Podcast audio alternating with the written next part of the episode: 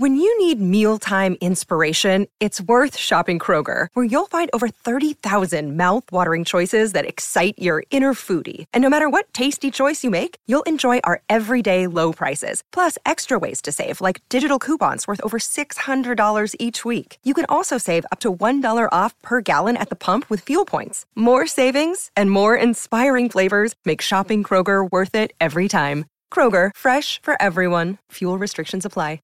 What makes a house hardcore? There's an old saying with many variations that boils down to tough places breed tough people. It's hard to dispute that. If you can survive in a place that most people cannot, that's exceptional. If you can live there, that's even more so. And if you're born there, born in a place that demands toughness to survive, then that toughness is applicable in many other areas of life. You know, you're not just tough in extreme heat or an extreme cold and then weak about everything else. That doesn't really make sense, does it? With that in mind, location for certainty plays a huge role in making someone hardcore or someone's. Geography is thus at the top of the list. Weather, climate, these are of course huge factors. It's hard to live in a desert. It's hard to live on the steppes. It's hard to live in semi-permanent winter, but people do it. Absolutely, people do it in real life and in fantasy. Remote locations can be hardcore, but not always. Sometimes a remote location is actually really beautiful, really nice, really a good place to live. The people are good. But when they're not, and when it's combined with harsh terrain, then yes, absolutely.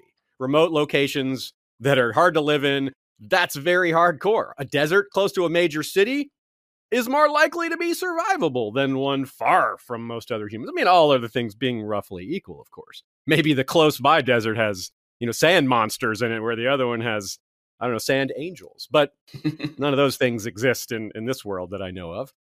So sometimes the presence of or of proximity to other humans can be part of the problem. Rather than being near a city, that's a good thing. Well, sometimes those nearby humans aren't so beneficial to be near, like pirates or raiders or the like. Or if you live amongst those, maybe you were born into a pirate or raiding culture. If you manage to survive, you're probably stronger, all the more for it. Truly the essence of the concept of survival of the fittest in a human perspective rather than a pure nature's perspective.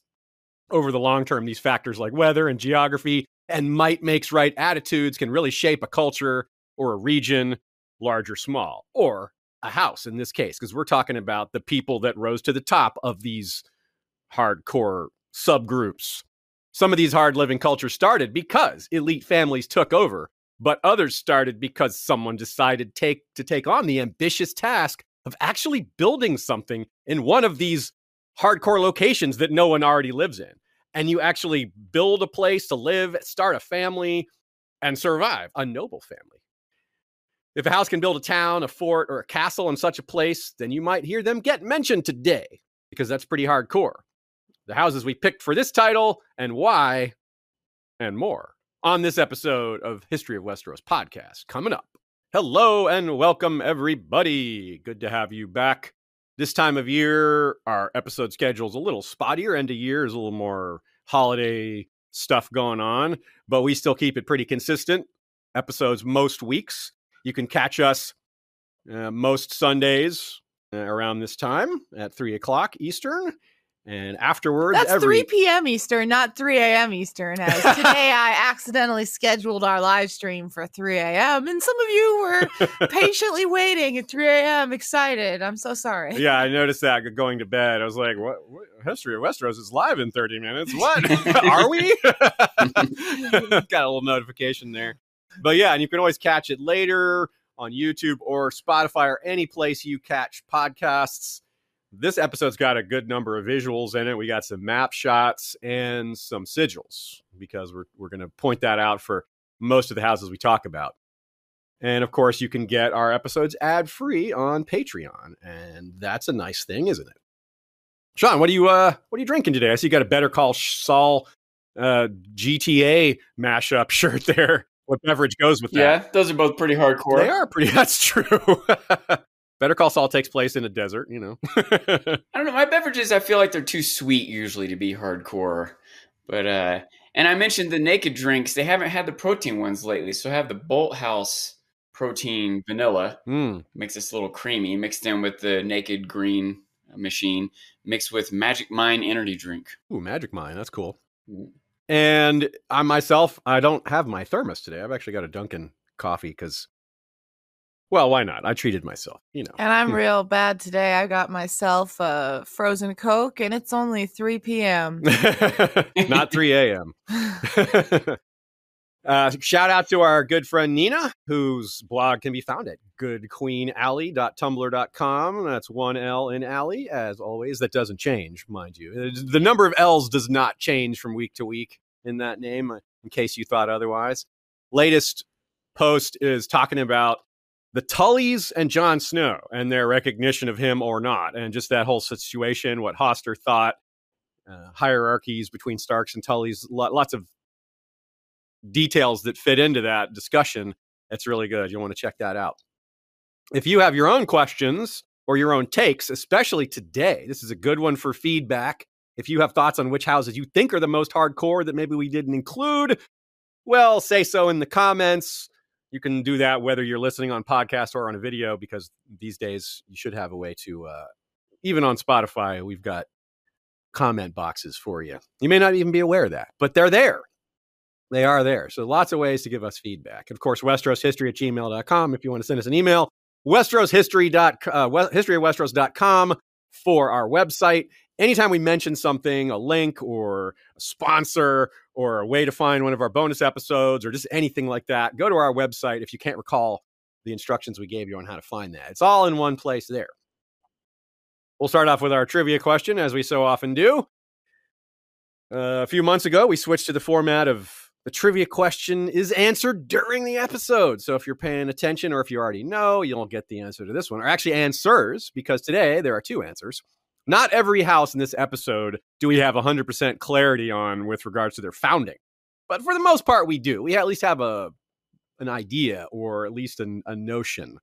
Given that, which two houses to be discussed today have Andal origin?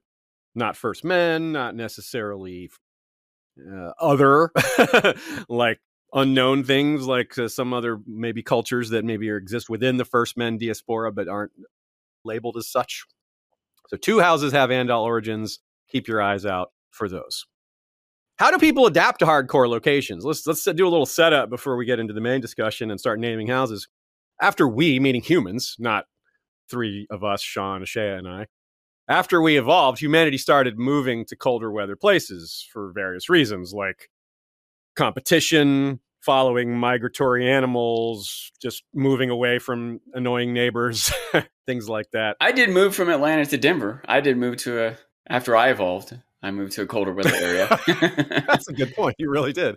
Yeah, and I would say some people moving to Atlanta from somewhere else would also adapt to the extreme humidity here compared to, you know.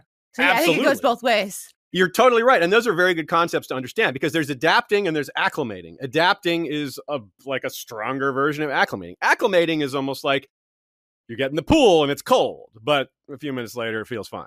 You know, that's a short-term acclimation, like the shower is too hot, but a second later you're fine. Moving locations, that's more of a semi-permanent acclimation, like you'll acclimate if you move again. But you might have some natural adaptations already in your genetics. You might have genes from people that grew up in colder weather, and that might have been passed down. You might have like Inuit blood or Aboriginal Australian blood, two topics that will come up briefly in this episode to describe, because they're examples of people that have fairly extreme adaptations that are scientifically understood, or at least to a certain degree, and our small differences in, you know, come up with small differences in like the way we look and the way our body stores things or our vision or little things like that, which we don't have a lot of data for in Westeros, but it stands to reason that the same factors would be there.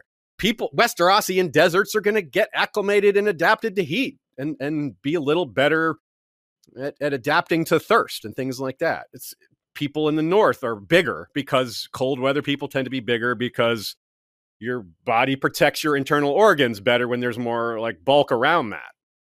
So these are interesting little things about our bodies that matter here. And that's why, and that's going to come up a lot. One way to adapt can be really quick just like acclimation, sort of, I guess. But like, yes, putting a coat on, that's an adaptation, right? Like some adaptations are physical things our body does, but some things our intelligence can adapt by like using tools, putting on clothes. That's one way to adapt. So then that can happen pretty quickly. But when physical adaptations happen consistently over generations, that starts to become evolution. Yes, yes. I think it's more like, I'm not disagreeing, but like, yeah, it's like acclimation is like the level 1, adaptation is like level 2, and evolution is like level 3, or maybe it should be even higher than that, but whatever. Those are like stages or variations on this concept. And so we're going to try to define what adapt means real briefly here. Yeah, like Sean and Ashay alluded to, there's genetic stuff, there's physiological stuff. And then what you just said, Sean, like putting on a coat, that's cultural. Like, for example, desert peoples have pretty advanced ways of layering their clothing to trap cold air, to trap cool air as a buffer against heat, things that like people living in America, we don't know much about that. I mean, maybe with some exceptions, there's people who do live in deserts in America, but you know, like the three of us, we don't know much about desert clothing, for example. You know, I know put on a winter coat when it's cold, but someone who lives in cold weather all the time would have a little more nuanced view on layers, exactly what to do. Layers, exactly. Some of it's pretty basic, but when you're talking about like living in a spot like that, also you're talking about how you make buildings and how you distribute water and how you hunt and things like that. Those are cultural. Like, you don't evolve. That's not an evolutionary trait to wear a coat. Like, I think that's, you don't have to be a scientist to get that concept. Other than generically intelligence and use of tools or whatever, you know. Right. So the way this works out in the real world over a long period of time, the physiological adaptations are things like natural selection, where certain inheritable traits are not passed down because they're not desirable, or they're not as helpful, right? Like, where certain traits are passed down because they are helpful. Yes, absolutely. That's the opposite, which is arguably even more important. It's these things manifest in the general subpopulation over a long time. Like, if a lot of people value black hair, then the black-haired people are more likely to breed, and there'll be, over time, the culture will become more black haired. That isn't evolution necessarily. They aren't evolved to have black hair. It wasn't an environmental thing that turned their hair black.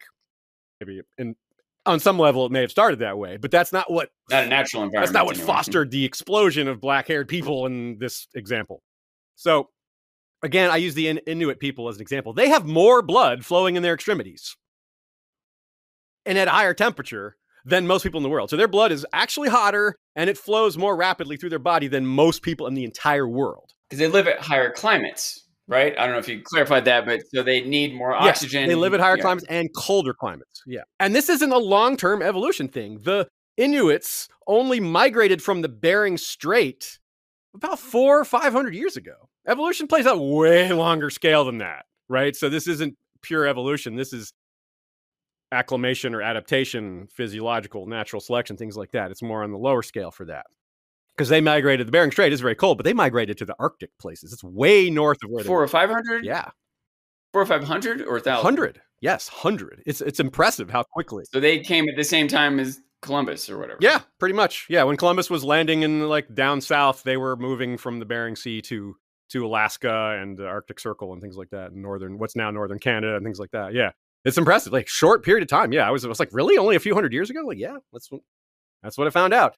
And on the other side of that, some Aboriginal Australian people, they have a lower resting metabolic rate. That means their bodies burn fewer calories doing things like beating your heart and regulating your body temperature. It's just a more efficient engine in there, right? So that's because, well, they've lived in harsher climates. Like Australia, like Western Australia is barren and hot, and it's hard to get food there. And yeah, like you mentioned, high altitude, but also like darker skin is more resistant to sunburn. That's a pretty straightforward adaptation. And genetic, of course, is how those traits are passed down physically. Like you may have gotten darker skin, and then eventually over time, that's actually passed down rather than, you know, constantly getting tanned or whatever.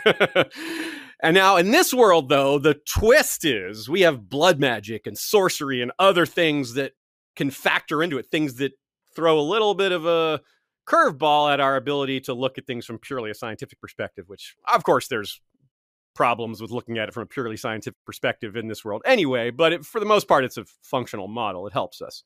I mean, think of the Targaryens continuing to have peculiar and horrific dragon babies. That's not an evolution. That's not an adaptation. That's sorcery. That is just like, there is no scientific explanation for that I know of. Not that I'm an expert or anything, so maybe that doesn't mean a whole lot that I don't know of it. But still, it is... It's something mostly out of this world. If you're a real scientist, Aziz, you would know that blood magic is true.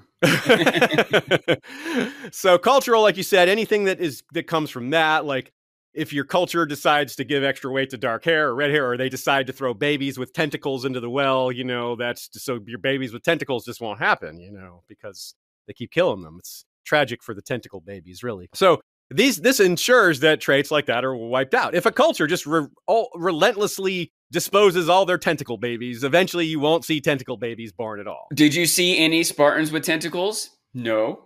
Not a single one. You're right. So the Spartans were doing it right. And again, magic can play a big role here.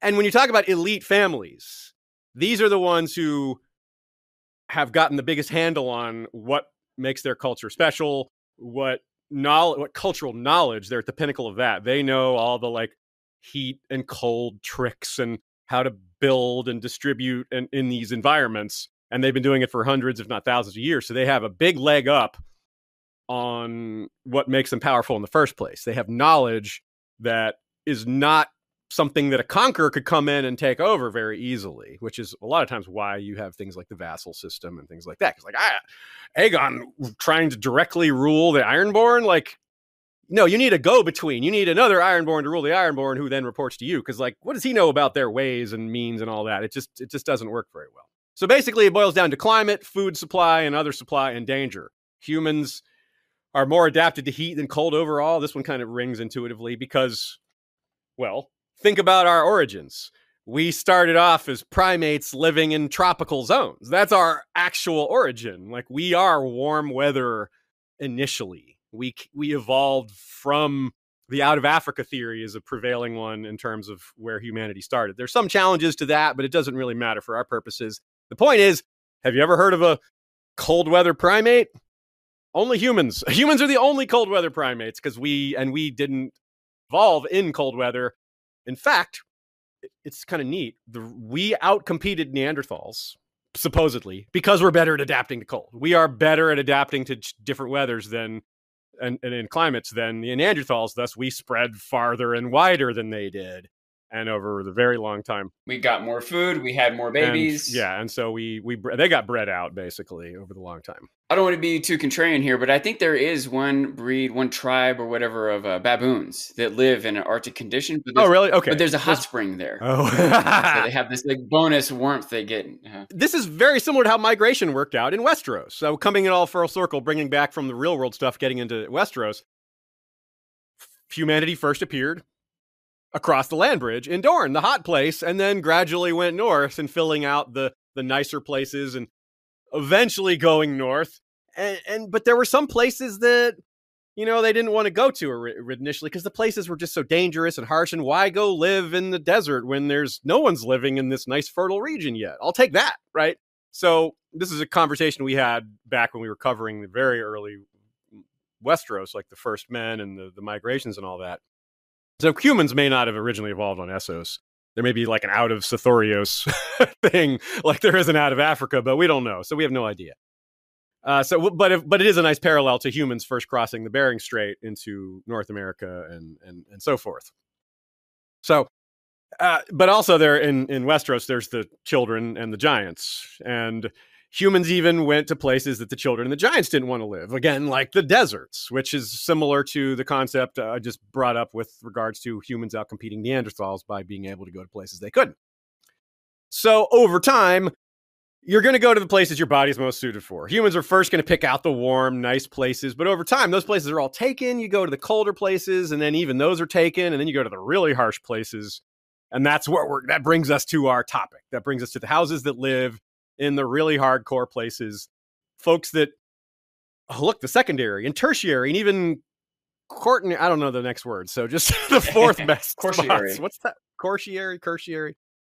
And until all that was left were the worst spots. But the worst spots are still land.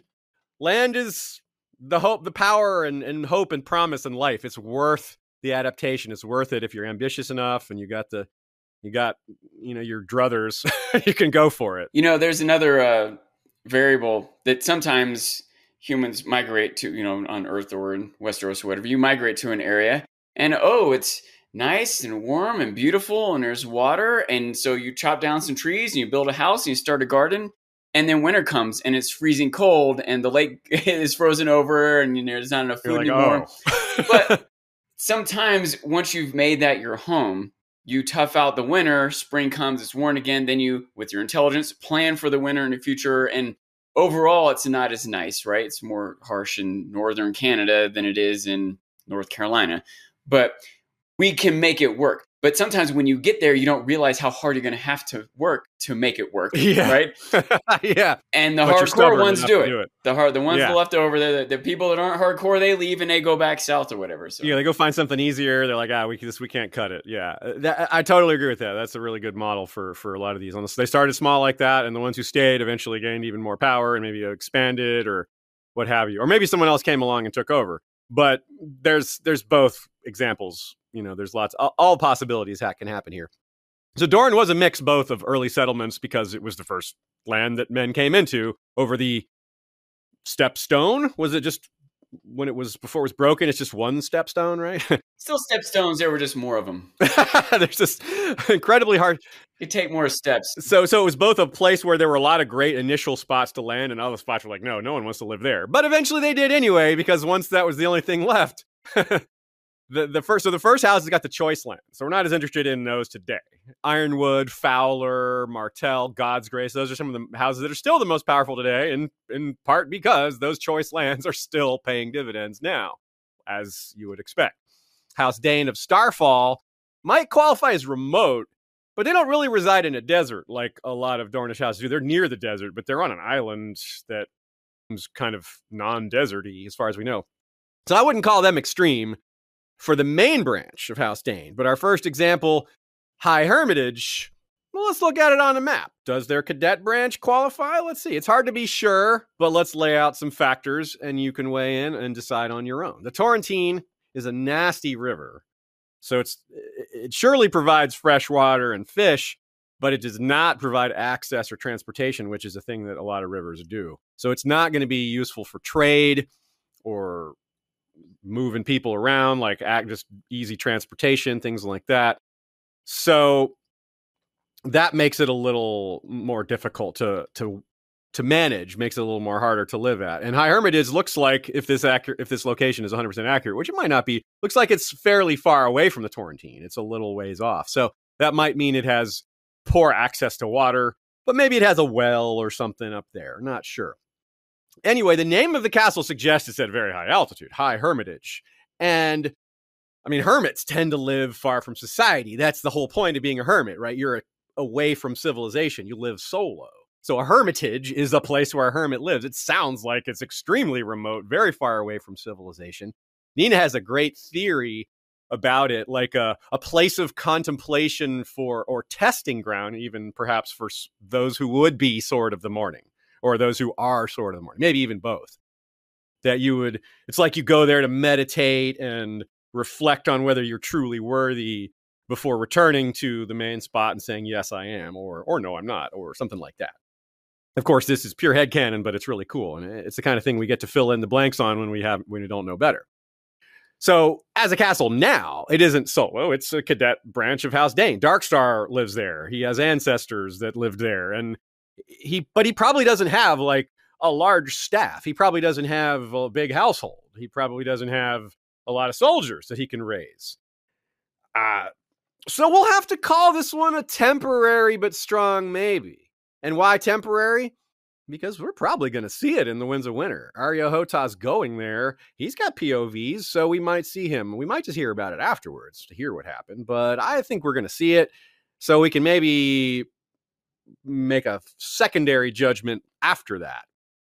How does that sound to you, Sean? How does that register? Does that sound hardcore, or maybe it's just not enough information, or how does that strike you? It's got the potential to be hardcore. One of my thoughts was that, at least maybe, before it was more settled and the castle and everything, that maybe to get up there, you know, from climbing, sometimes it's easier to get up than back down. Like if you have to press a ledge and make a leap, you know, coming back down, you can't do that backwards. So if you go up there, you're kind of stuck. You have to really want to be a hermit to do it, you know? That's a good point. And I wonder, maybe it's not even that high altitude. Maybe they just grow weed up there or something. Same as High Garden, right? Yeah. You just want to smoke in peace, go to High Hermitage. no one's gonna know. No one's gonna catch you if you're way the hell up there, right? Like they'll never catch me up here.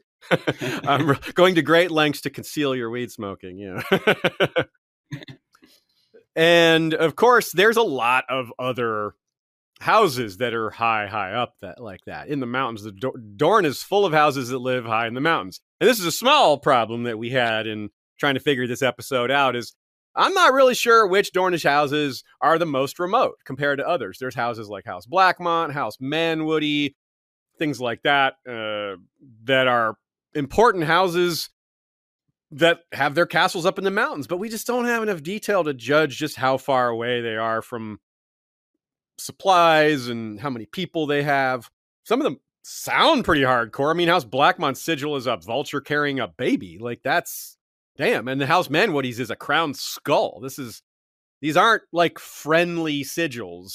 You know, they certainly project intimidation or a level of hardcore that might rise to what we're looking for today.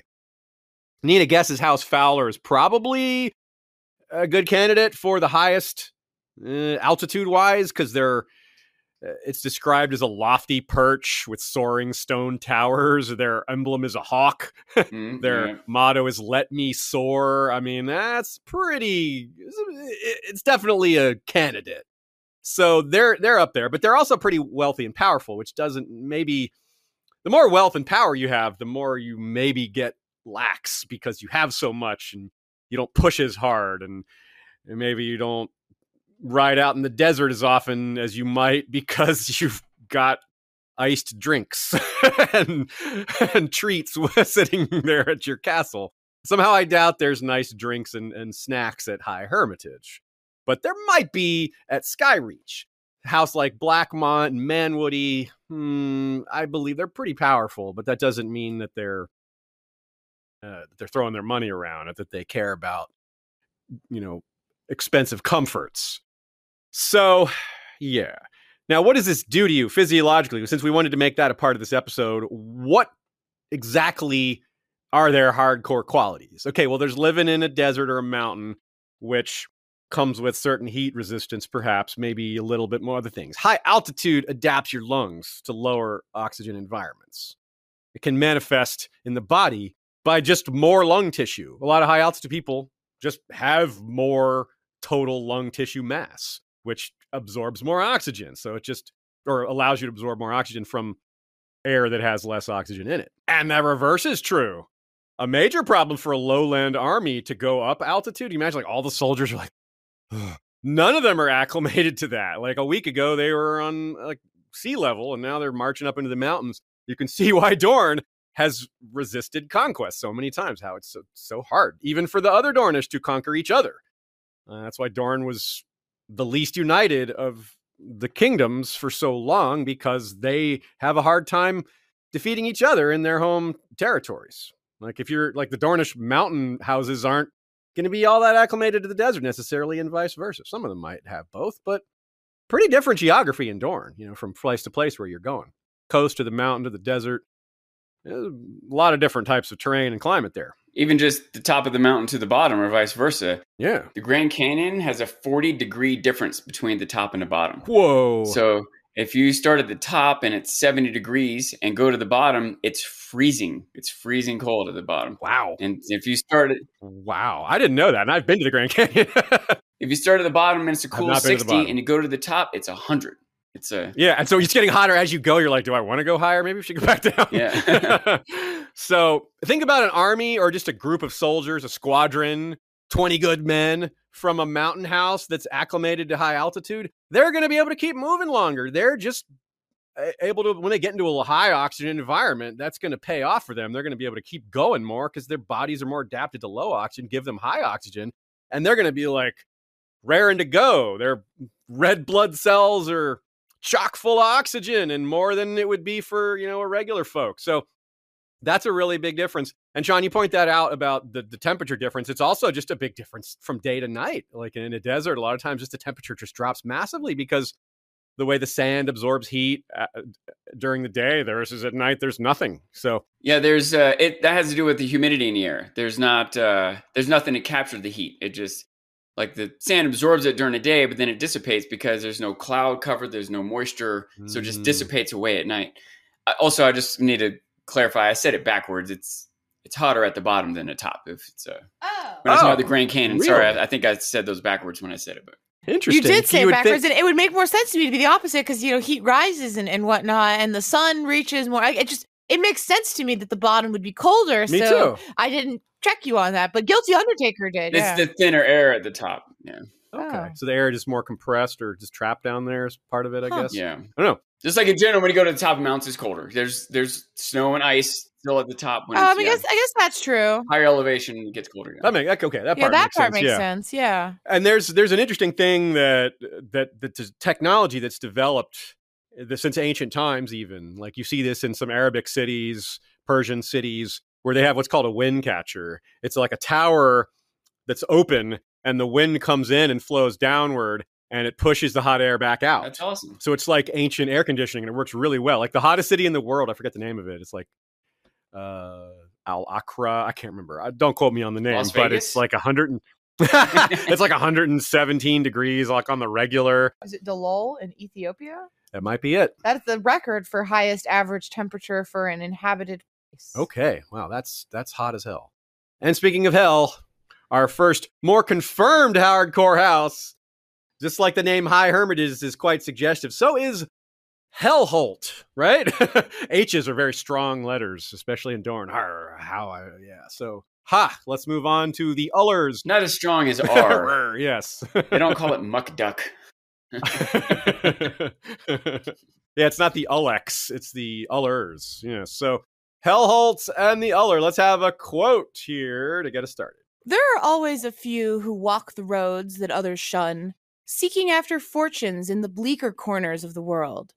And so it was with the Andals who made their way to Dorne. Some contested with the first men who had come before them for the choice lands along the Greenblood and the coasts, or ventured into the mountains. Others established themselves in places where no man had gone before them. Amongst those were the Ullers and the Corgiles. The former raised a grim, stinking seat beside the sulphurous yellow waters of the brimstone, whilst the latter established themselves amidst the dunes and deep sands, fortifying the only well for 50 leagues around. So Corgyle is next. That's part of why we had that double quote that talked about them both. And as you'll see, as I read the quote on screen, I put this video animation that I generated of the Hellholt, using Adobe Firefly and Runway, and I thought it would be a nice visual accompaniment for some quotes when we talk about locations. So let me know if you like it. Yeah, I think it's awesome. You can see the sulfurous river there, the Hellhole. We had to kind of imagine what it looks like. We don't have like a strict description of what the castle looks like, but this looks fantastic.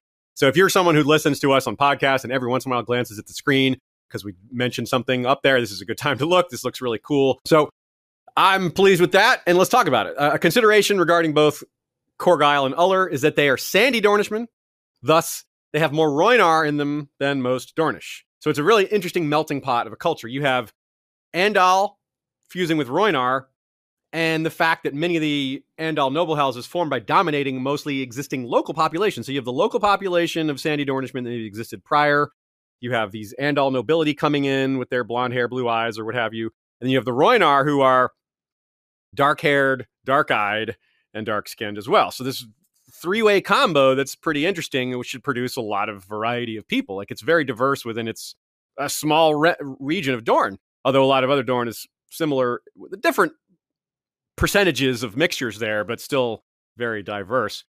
So, like, here are some things I learned, like having a long face, low body fat, height, and wide noses are common for desert people. Actually, the height, let me correct myself. Height in humid climates, you have tall. In shorter climates, you have medium to shorter height. And their reason for that is very, very basic. If you are tall, you have more surface area on your body for sweating, which is how the only way the body has evolved to cool itself.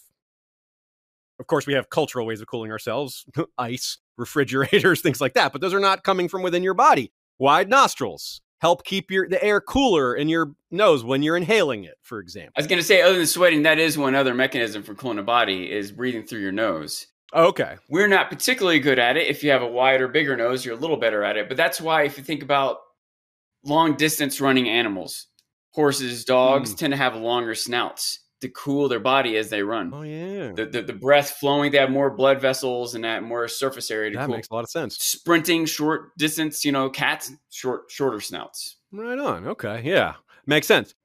An antelope will literally cook its own brain running away from a cheetah. If it doesn't, if it just keeps running at that speed, it'll get so hot, it cooks its own brain. Crazy. So that's why they have longer snouts and that's why it's up close to the brain because it cools it better. So anyway, yeah. Wow. That's amazing. And I mentioned earlier, dark skin being a good adaptation for deserts. It's a protection from solar radiation. Like people with darker skin have more protection against solar radiation and they sweat less. They're like the sweating threshold is lower. So we can assume people who evolved there or were there long enough, which I'm not sure evolution could have taken place there because it's when we're talking about 10,000 years, but the adaptations will be pretty strong. It's adaptations like dark skin, maybe wider noses, things like that. So this is one way you can kind of perceive these Dornish folks to look with the caveat that there's also this Andal blood and Rhoynar blood mixed in, and the time scale being too small for that to all become some new amalgam. So we have a lot of different fun things there. And again, we get to throw in the magic, though. The Rhoynar blood is very possibly containing some blood magic. There was water magic, not blood magic, but water magic that may have an effect on them. Maybe they need less water. Maybe they're pre-developed, adapted to needing less water. Maybe their cells like purify the water inside their body somehow.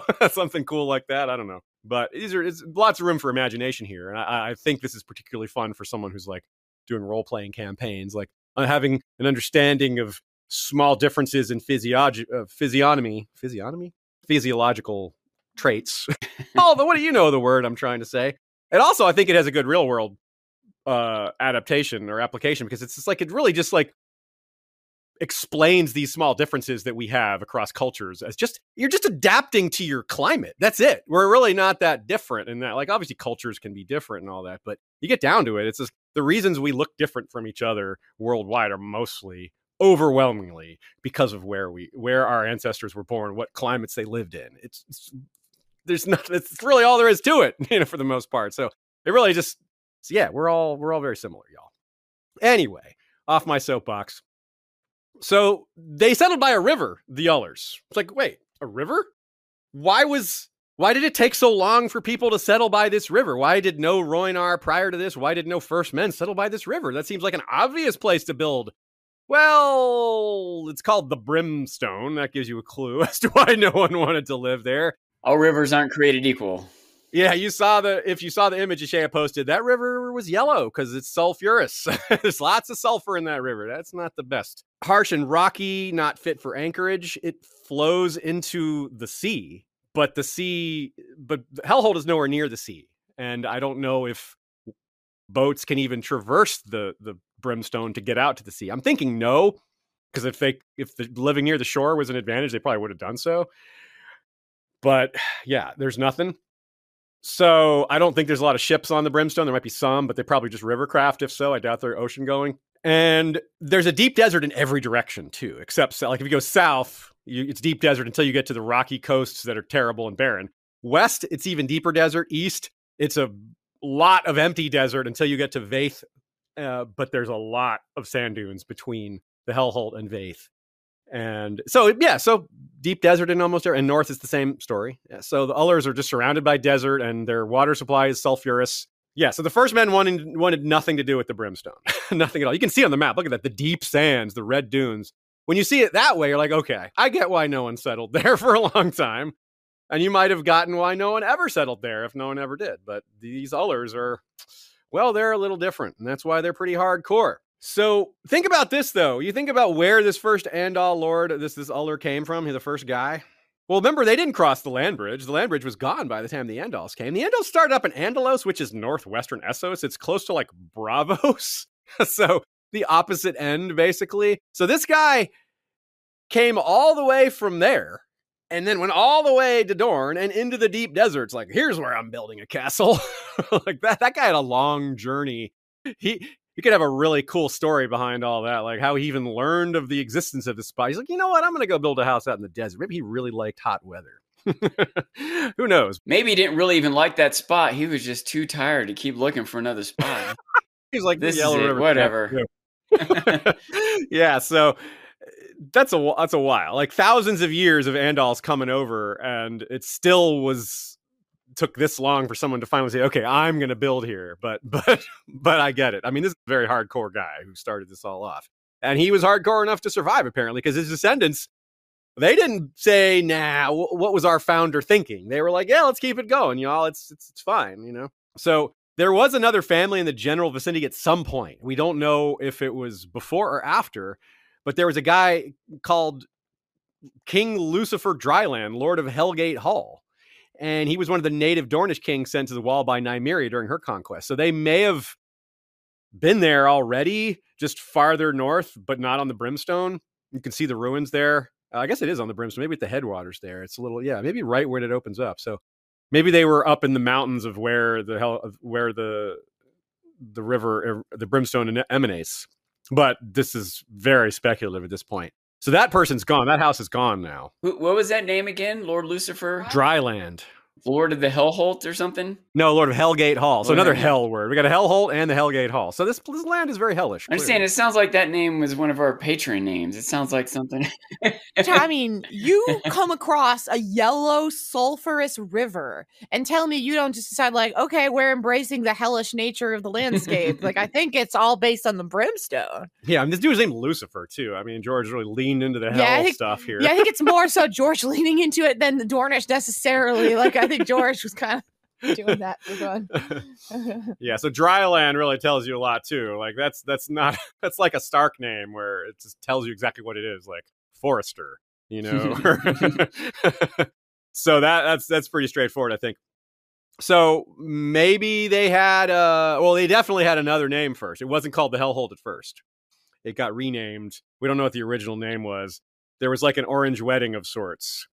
And the egg hole, because it smells like egg when sulfur does, they're an egg had a similar ending, because he burned to death at Summerhall, which is what happened here. To give this what the Orange Wedding is talking about. I don't know this story. Yes, he locked a bunch. Yes, I'm glad you asked, Sean. Yeah, so a bunch of the Lord of the not yet called Hellholt, Lord Uller, invited a bunch of local lords to come have dinner at his hall, whereupon he locked them all in it and burned it. So, yeah, right. So then it got the name the Hellholt. So yeah, Orange Wedding, because flames, right? Yeah, the Ash Wedding, whatever you want to call it. Yeah, that's a hardcore name, hardcore way to earn it. Maybe not hardcore so much as murderous, but it's still, it fits. You think maybe the twins will get renamed since the Red Wedding happened? Like it's no longer, we don't call it the twins anymore. It's the Murder Bridge.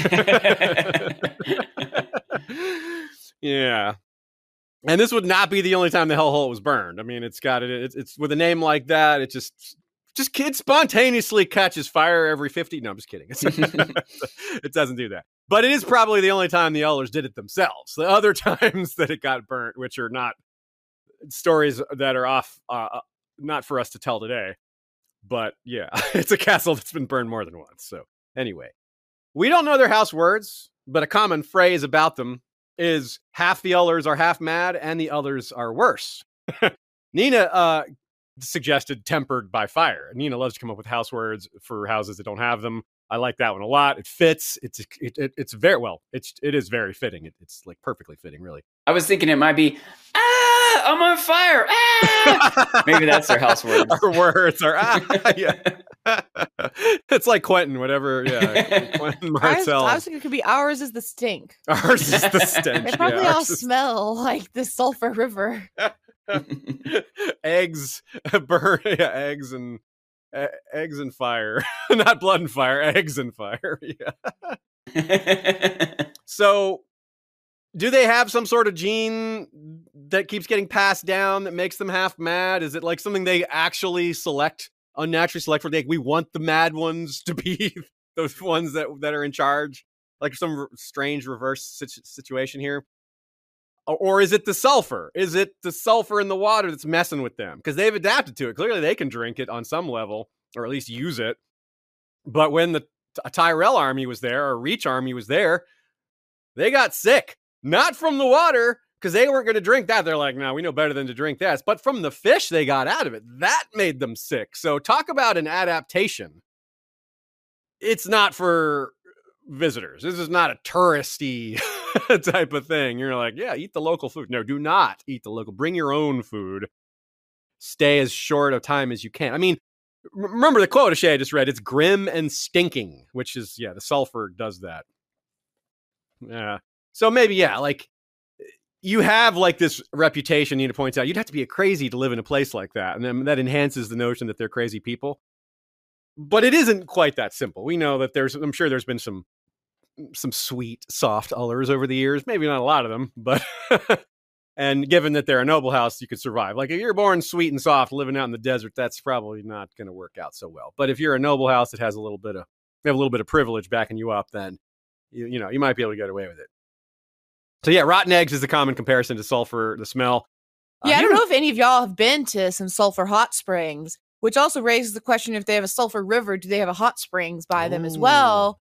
Because that is kind of common. I don't know if all sulfurous bodies of water have hot springs, but in California, I used to go to Warner Hot Springs, which is the sulfur hot spring, and so I associate that smell with like relaxation and like good time. I smell the rotten egg sulfur smell, and it just is a good association for me. So when they say grim and stinking, I'm like, I don't know, they might have a hot spring in the night, which you might be like, oh, well, it's desert. Who cares? Well, we just talked about how cold it gets at night. The hot spring at night could be quite nice, actually. That's a great point. The hot springs at Winterfell also maybe have some of that smell, but yeah, they might stink about a little. It being stinking. They're like, oh, this brings us life, and when it's cold, yeah, they pipe it through the walls, you know? Yeah, maybe yeah. And that's a great point. Like turning a weakness into a strength is the next part I wanted to bring up here, which is that maybe, quite possibly, the Ullers have found a way to make good on this sulfur. Sulfur is a valuable material. It's a valuable substance. It's used in medicine even now. It's not just in ancient medicine, although it's used less than it was because it's not a cure-all. It was used more often in ancient times, but it's still used now quite a bit, and it's a fertilizer, which might explain part of how they're able to survive there. They're able to like take some crappy land, use the proper amount of sulfur on it, and it might produce some crops or something like that. And they might be able to harvest it and sell it. Sell sulfur, like they might be sulfur traders. That might be what this Andal guy was thinking. He's like, you know what? Sulfur is pretty useful. We could make a profit off of that.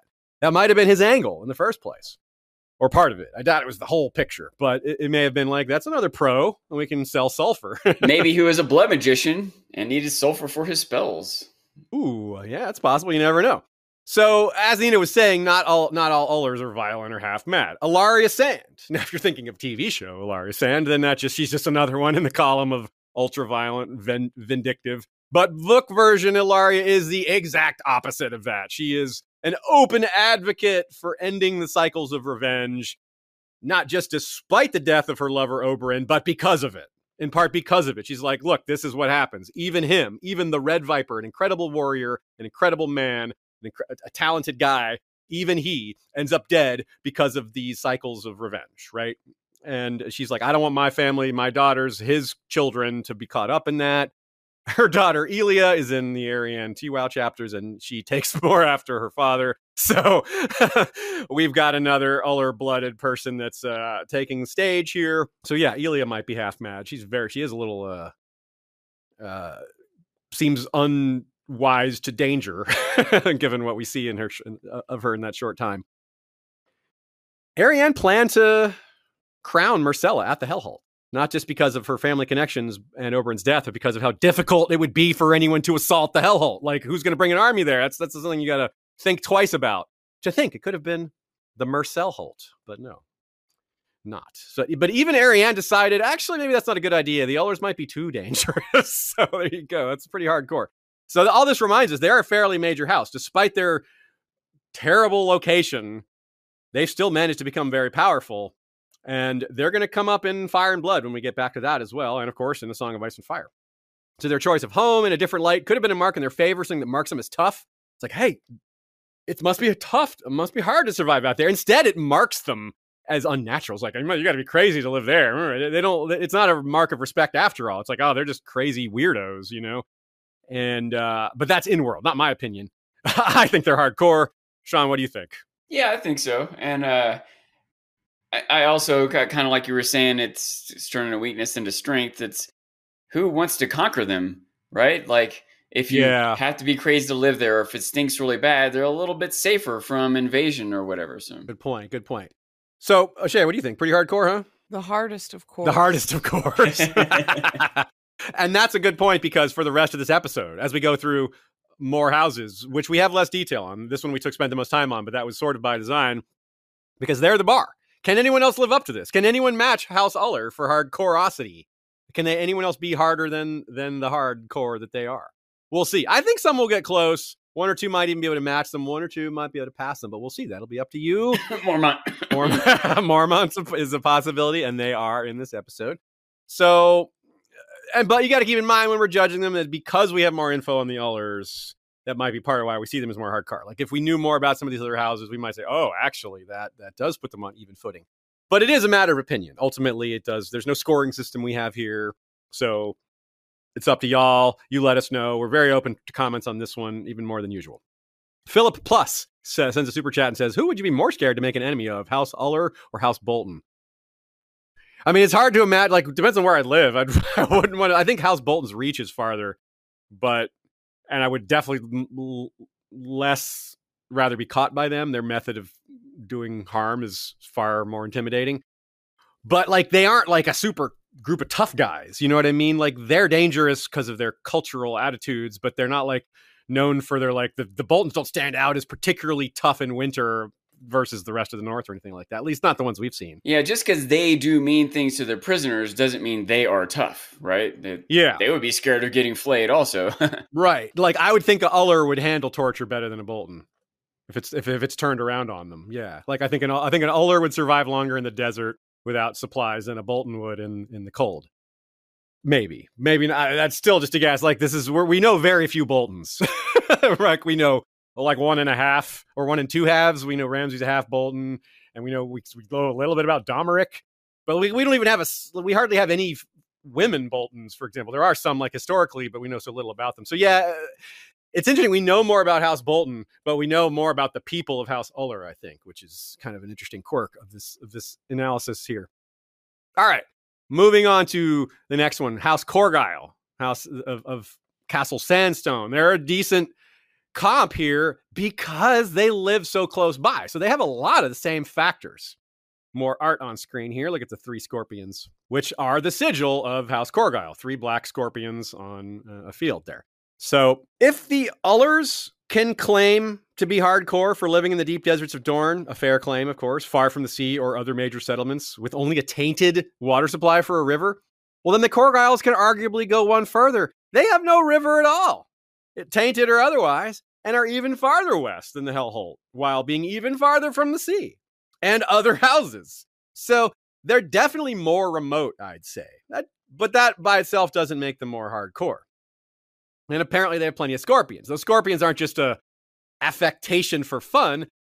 Dorne is known for its scorpions and is a reminder of something that probably bothers the Ullers as well, and a lot of other Dornish, is that some of the local fauna is quite deadly. Scorpions like this are killer. They're dead. Their venom alone can mess you up pretty bad, if not kill you.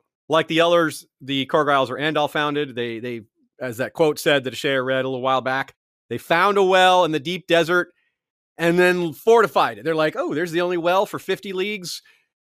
It's ours.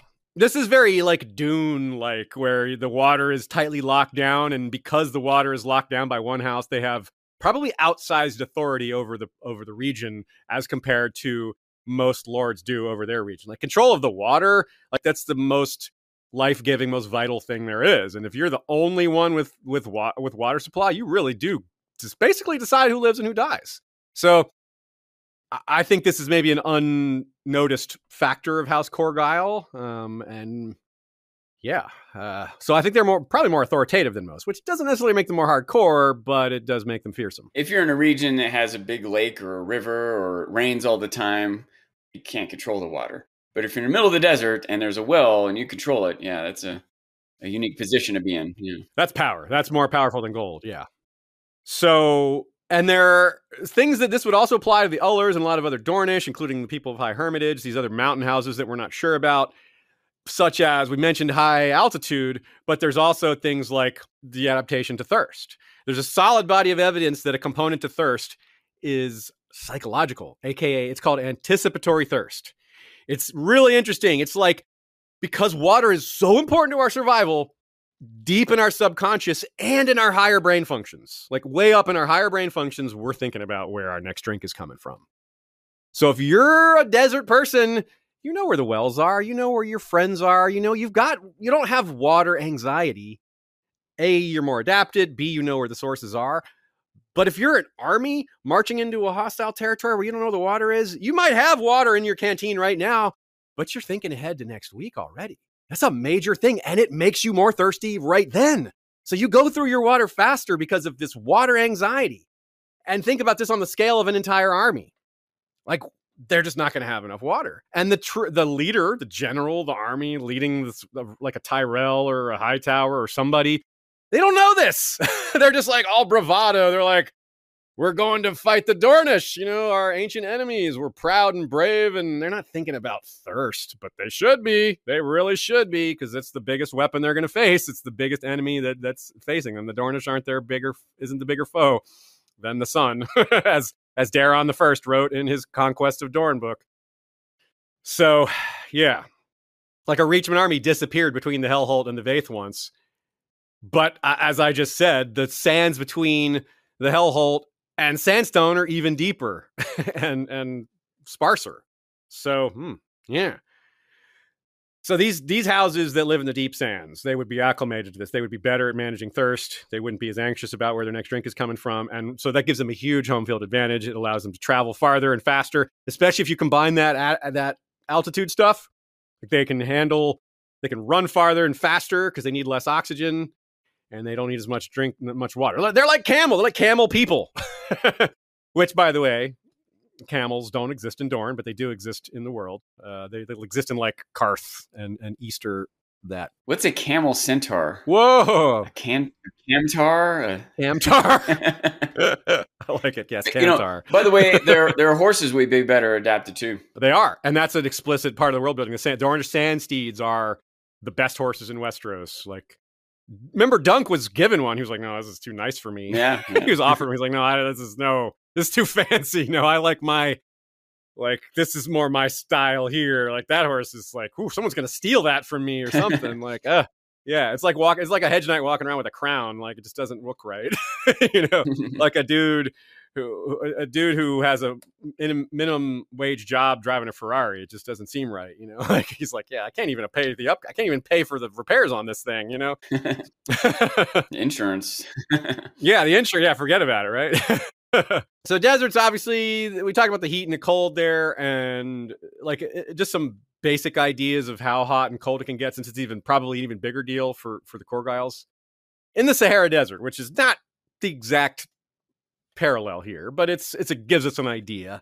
It can go all the way up to like 120 Fahrenheit in the summer, which is 49 Celsius, down to like 0 Fahrenheit, -18 Celsius in the winter. So this gives you an idea of how dramatic the spread is. Now, Westeros is funny because its seasons are every 3 months, but it still should give us a guideline of what it basically is like, about how hot it is, what temperatures they're acclimating to, what temperatures like an invader would have to deal with. Even when you have regular seasons, you can still get a variation. You know, Atlanta or Denver in the summer can be 110 or 40. You know, at the coolest part of night, at the coolest part of summer, can still be pretty cool. And that's a 50-degree temperature range. So Dorne could have that too, right? Yeah, absolutely. Whatever the seasons may be. So it's difficult to build a castle in an environment like this, but It's been done, like in the real world. Think about like Machu Picchu and the pyramids and Stonehenge and these things that were built like they're not a castle. Stonehenge isn't a castle, but like the pyramids, like it feels like they could have. There's tunnels and inside, and it's way bigger than most castles. So it doesn't seem beyond them, at least in some way, at least most aspects of it. But 1/6 of all humans on planet Earth live in a desert. So yeah, it's just not that uncommon after all, right? I know technology, of course, helps a lot with that now. Like you probably 1/6 of humans didn't live in the desert 1,000 years ago. But maybe they did. I don't know. I didn't. That stat I didn't look up, and I'm not sure how I would find it. It's worth noting a desert is defined by rainfall, and so there's a rain. Every desert isn't just barren sand dunes to the horizon like the Sahara. So like New Mexico is a desert, but it doesn't. You know, there's not like sand dunes everywhere. It's just like kind of sparse, kind of red. It looks nice. You know, like Arizona, similar. There's trees and flowers and cactus. You know, you don't get as much grass or it's maybe more limited vegetation, but not no vegetation. So one thing in the conquest that's coming that we haven't gotten to in Valeritas is how the Dornish just get to just run away, and this is part of because they're desert people. This is a real life thing. Desert folk tend to be nomadic. Desert folk tend to bring their livestock with them. This is how the Dornish were able to easily pick up and move because it's already sort of part of their culture. They're already more mobile in the first place. Another important adaptation for desert folk, maybe this is too deep in the weeds, but I can't help myself. Lactase persistence, which is the ability to digest milk as an adult. All kids, for the most part, not all, but almost all kids start off with the ability to digest milk, like you're taking mother's milk in. But the genes for that, our ability to do that falls off when we're like 6 or 7 years old, unless you have this gene. There's huge variations of the lactase gene in the real world right now because it's fairly new, evolutionarily speaking. It's only a few hundred years old. Actually, that's not true. It's more like 10 to 5,000 years old, but that's still pretty small for evolution. We're talking millions of years, right? Greek, for example, the Greek population only has about 17% lactase persistence, whereas Irish, 100%. Like pretty much every Irish person has lactase persistence.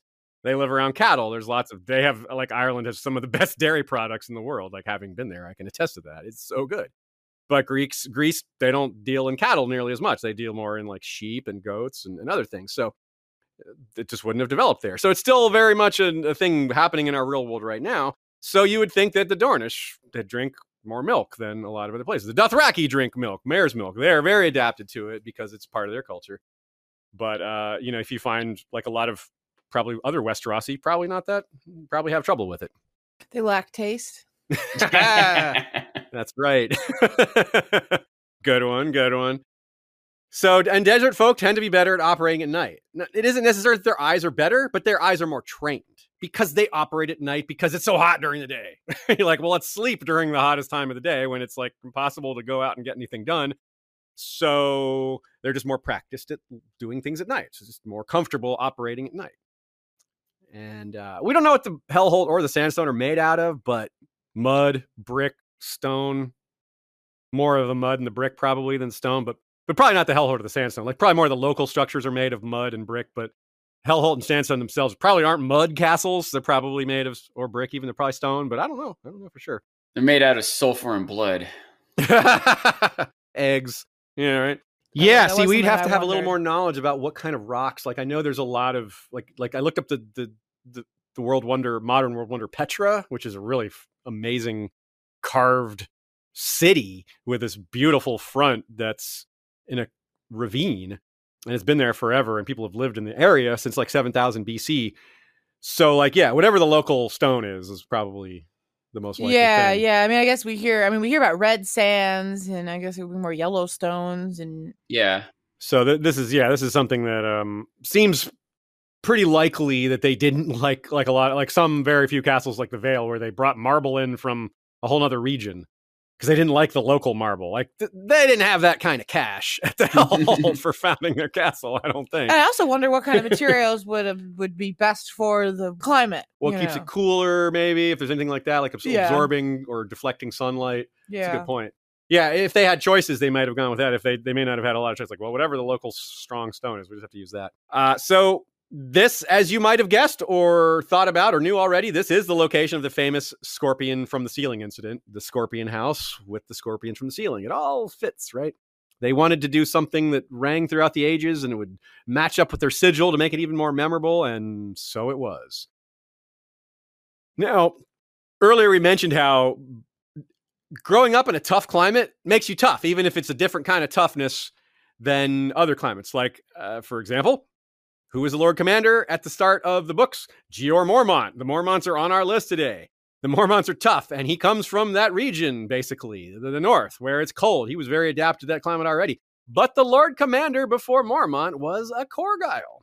We don't know if he was the Lord of Sandstone. He was just a Corgyle. We have no idea if he was, you know, how high-ranking he was, but he was from that house. And he died about 10 years before Song of Ice and Fire began, so not that long ago. Yeah, so he rose to the top in an environment, in a region, in a place that requires toughness. The Night's Watch, like, toughness plays there. And he rose to the top just like Gior Mormont did. So that's very telling. You got people that come from tough home environments that you put them in a place where there's a lot of people that are in a tough spot, and they rise to the top of that because they're among the toughest. Tells you a lot about Sandstone, tells you a lot about these Corgyles. Oberyn Martell, fostered at Sandstone. He's got connections to these two of these toughest houses. A wife and kid, one of his lovers and several of his children are Uller, and he himself was fostered at Sandstone. So yeah, what do you think on this one, Sean? Just as hardcore as the Ullers, or maybe a little less, or even a little more? Maybe I don't know. It's kind of hard to say, huh? I'm gonna say I think the sulfur puts him over the top. Okay, and the fiery history. Yeah, they got more of the vibe, even if it's some of it's just marketing, you know. But they definitely it counts. Like, reputation matters, you know. What do you think, Ashea? How does Corgal stack up for you versus Uller? I would rather live where the Ullers live.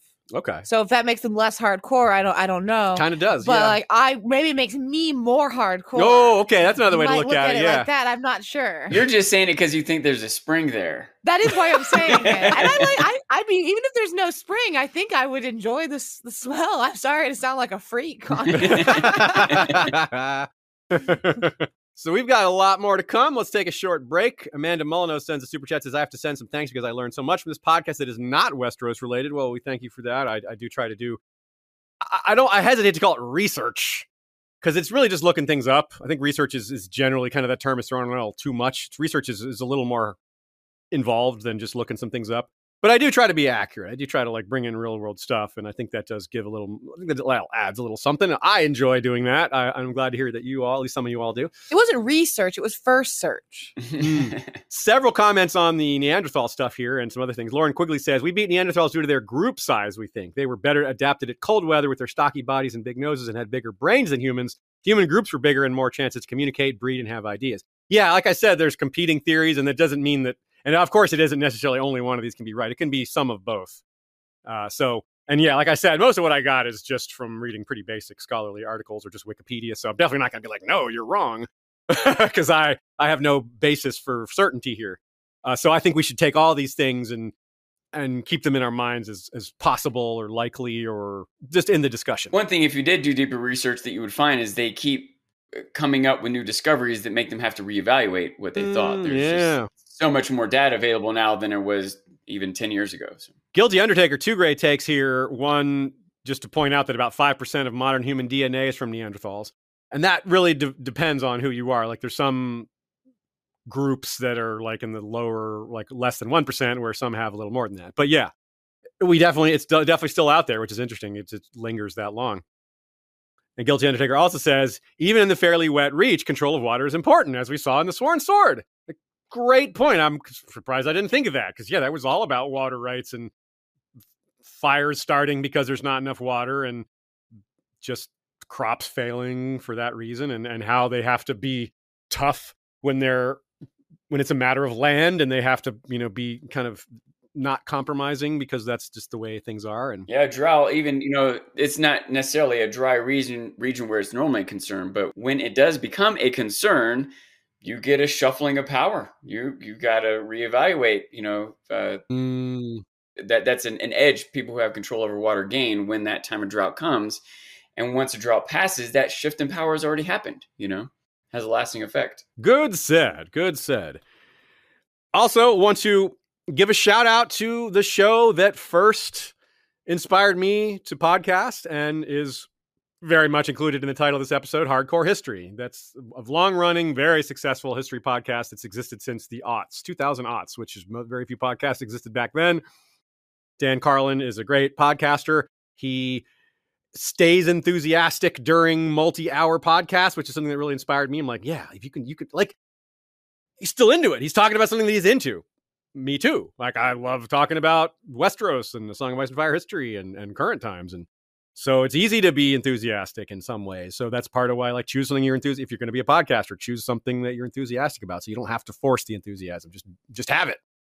And he's also just inspired me to think differently about education. Like, enthusiasm really sells things. Like, if you want people to listen to you, be enthusiastic. Like, it's a social connectivity. When you're enthusiastic, it's a positive thing, and other people kind of want to listen. I want to listen to the enthusiastic guy, or at least for a minute. Maybe he's talking about something I don't care about, but I'm more interested in that than I hear someone in like bemoaning tones or complaining or just like they don't sound very excited. It isn't necessarily they don't have lots of information. Quite possibly they have great information, great things to say, but be honest, presentation matters. Bueller. Classic example. Good one, yes. So most of y'all probably already know about Hardcore History because it's vastly more popular than this show, but if you haven't, I do recommend it. It is the biggest inspiration for me. Some people have noted that my style is a little bit like Dan Carlin's, which makes sense because I've had listened to him for dozens and dozens of hours before I ever heard a second podcaster. So that's just how it went. And if you want to support our show here, History of Westeros, and get access to our bonus episodes and things like that, this is a good time to sign up to be a part of our Patreon, because we're going to be, in the next few months, doing a lot of episode voting. We have Valar Reedus for The Worlds of Ice and Fire, or for Fire and Blood, but we're also going to have a whole host of episodes that we get voted on, because we're trying to work a lot farther ahead on our schedule. We're usually just a few weeks out on our schedule, but we're trying to get much farther ahead on that. We're going to try to get months ahead on our schedule so that we can prepare more, have more graphics, have more time to ask for feedback ahead of time from y'all. We're taking another step. We're always trying to improve our podcast, and this is one of those things. So, and we can only do that with y'all's support. And yeah, I think it's real fun to get to vote on the topics. I mean, you get to actually make a difference in what kind of content we create more than anything. So I don't know. I think it's a pretty great benefit from being on Patreon. Yeah. And it's one that we haven't had as much of in the last 6 months to a year, as we focused on this part of Valar Reedus for Fire and Blood, but I think some of you really liked the voting. I agree. Yeah, it has been a lot of fun to see y'all's takes. Like, I'm often surprised at what gets voted in. Sometimes I'm like, oh, sometimes last place is the one I thought would win. Like, I really don't know what to predict sometimes. I think I have a handle on this, and I'm like, no, y'all keep surprising me. Sometimes it goes pretty much what I thought, but often it doesn't. All right, let's get back to it. Now, one pattern you might notice, we've only covered Dorne so far, but we're not covering all the regions, because not all the regions have houses that we would consider hardcore based on our definition of hardcore. And that makes sense, because there just is an extreme climate and remoteness in the center of the continent, right? The Riverlands, it's not remote anywhere. Maybe the Isle of Faces can be considered remote, but there's no house there that we know of. High Heart is pretty mystical. It's a little bit out there, but it's not real. I wouldn't call it remote. It's got cool things like magical, mystical elements. It's hugely important for the story because so many chapters take place there. But the geography isn't extreme by any means. It doesn't have the coldest climate. It's probably one of the warmer climates. And yeah, like, there's some houses that are kind of hardcore. Like, I'll give Seaguard an honorable mention because of the human element. They were built literally to defend against the Ironborn, which is pretty hardcore. Like, your job is to fight Ironborn. You're going to be tough if that's your job, like, or you won't be around very long to do it. But they don't get any points for climate or isolation. So, honorable mention, but maybe not quite hardcore. You might argue that fighting the Ironborn trumps all those other things, but still, it doesn't fit our specific definition today. Same goes for the Westerlands. It has some remote locations given the preponderance of mountains, but there's lots of them, so they can't be that far from each other. They're not that remote, and they're not that cold compared to some of the other mountainous regions. And they have a lot of resources. The Western mountains are gold and silver rich. Like, Robb goes up into Ashmark, which is pretty semi-mountainous, but he still takes his whole army there, which he wouldn't have done that in Dorne. He wouldn't have just gone all over the place in Dorne. So we know it's just easier to get around. To be fair, most armies aren't led by a warg. Grey Wind was like is a level up, if not three levels up in terms of like how you can move an army around because his ability to sniff out tracks and find ways that aren't there. Comparing things to Rob's army is maybe not fair, but still Grey Wind isn't going to be that much help in a desert. In fact, Grey Wind would be miserable in a desert. So we can still say that. Nina also mentions a possible honorable mention to House Lefford of the Golden Tooth. Perwin Frey describes it as a hard, strong keep. While it's not completely isolated, it is like on a border, and it is high up in the mountains, and it seems to be very geared towards fortress and less towards, livable. So that would tend to make it more hardcore in that sense. My other honorable mention is the Bane Fort, which is hardcore for two reasons, one of which isn't really on our main list. The other being that they are proximal to the Ironborn, very close. They're like on the corner where the West bends around there. It's right there. So they're probably the closest house to the Iron Islands in the West. And they're in the mountains a bit. And their founder was like a necromancer or something. That's what the tales are told that way. The hooded man was an old school necromancer. And that's pretty hardcore, I guess. But I don't know if there's what values they have maintained from their founding necromancer somehow, however long ago that was, like 8,000 years. So that may be more like hardcore in their history rather than now. But still, I wanted to throw them out there because that's pretty cool. Another potential honorable mention, I was thinking of, you're talking about the Riverlands. I was thinking about House Reed being kind of into swamps. That's, yeah. They're maybe not quite as limited on resources, but they're pretty remote, and they might deal with some tough creatures and disease, mosquitoes, alligators, or whatever. So they're on the list. They're just part of the North. So you're right to think of them. But I was thinking there might be other, they're kind of on the cusp, or there might be other swamp-living Riverland houses. So. That's a good point because you're right. The twins are like right there, and they're the ones that are always like talking about the bug, the mud men, and how they're just right there next to them. So you're right. There's like a border in between there. There would be some people that kind of deal with both or have connections to both. Talking about the reach, like talk about a rich region. It doesn't work very well for hardcore at all. The most remote place is like the Arbor, and the Arbor is super rich and nice and sunny and full of all the wine. Like we wouldn't call that hardcore. We call that a vacation spot. That's like one of the softcore. It's like if we were making softcore houses, they would be on that list.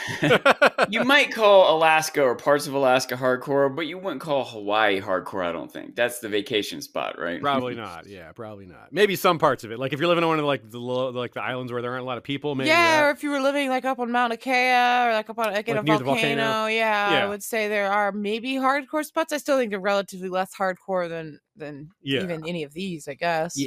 Yeah, I agree. So, and the reach, like the Riverlands, there's lots of obscure and interesting and mystical places, which we'll have time to discuss at a later date. But hardcore? Probably not. Stormlands. Stormlands are almost like the West and the Reach and the Riverlands in terms of climate, and they're not that remote. But there is some hardcore weather conditions here that they don't have nearly as much of, and that's storms. It's also more humid, and anyone who's lived in wet climate versus dry climate knows that wet is worse in terms of like human endeavors, and I'll explain that in a minute if you're not already familiar. Estremont, for example, it's an island, and a lot of the most hardcore houses live on islands because they're separate. They already have a bit of that remote baked in when they're on an island away from the mainland. Being a house on an island in the narrow sea also subjects you to raiders, pirates, slavers, and of course, being anywhere in the southern Stormlands subjects you to raids from Dornishmen. Less so the other way, and definitely not so for Uller and Corgyle. They're not getting raided by the Stormlands way down in the desert.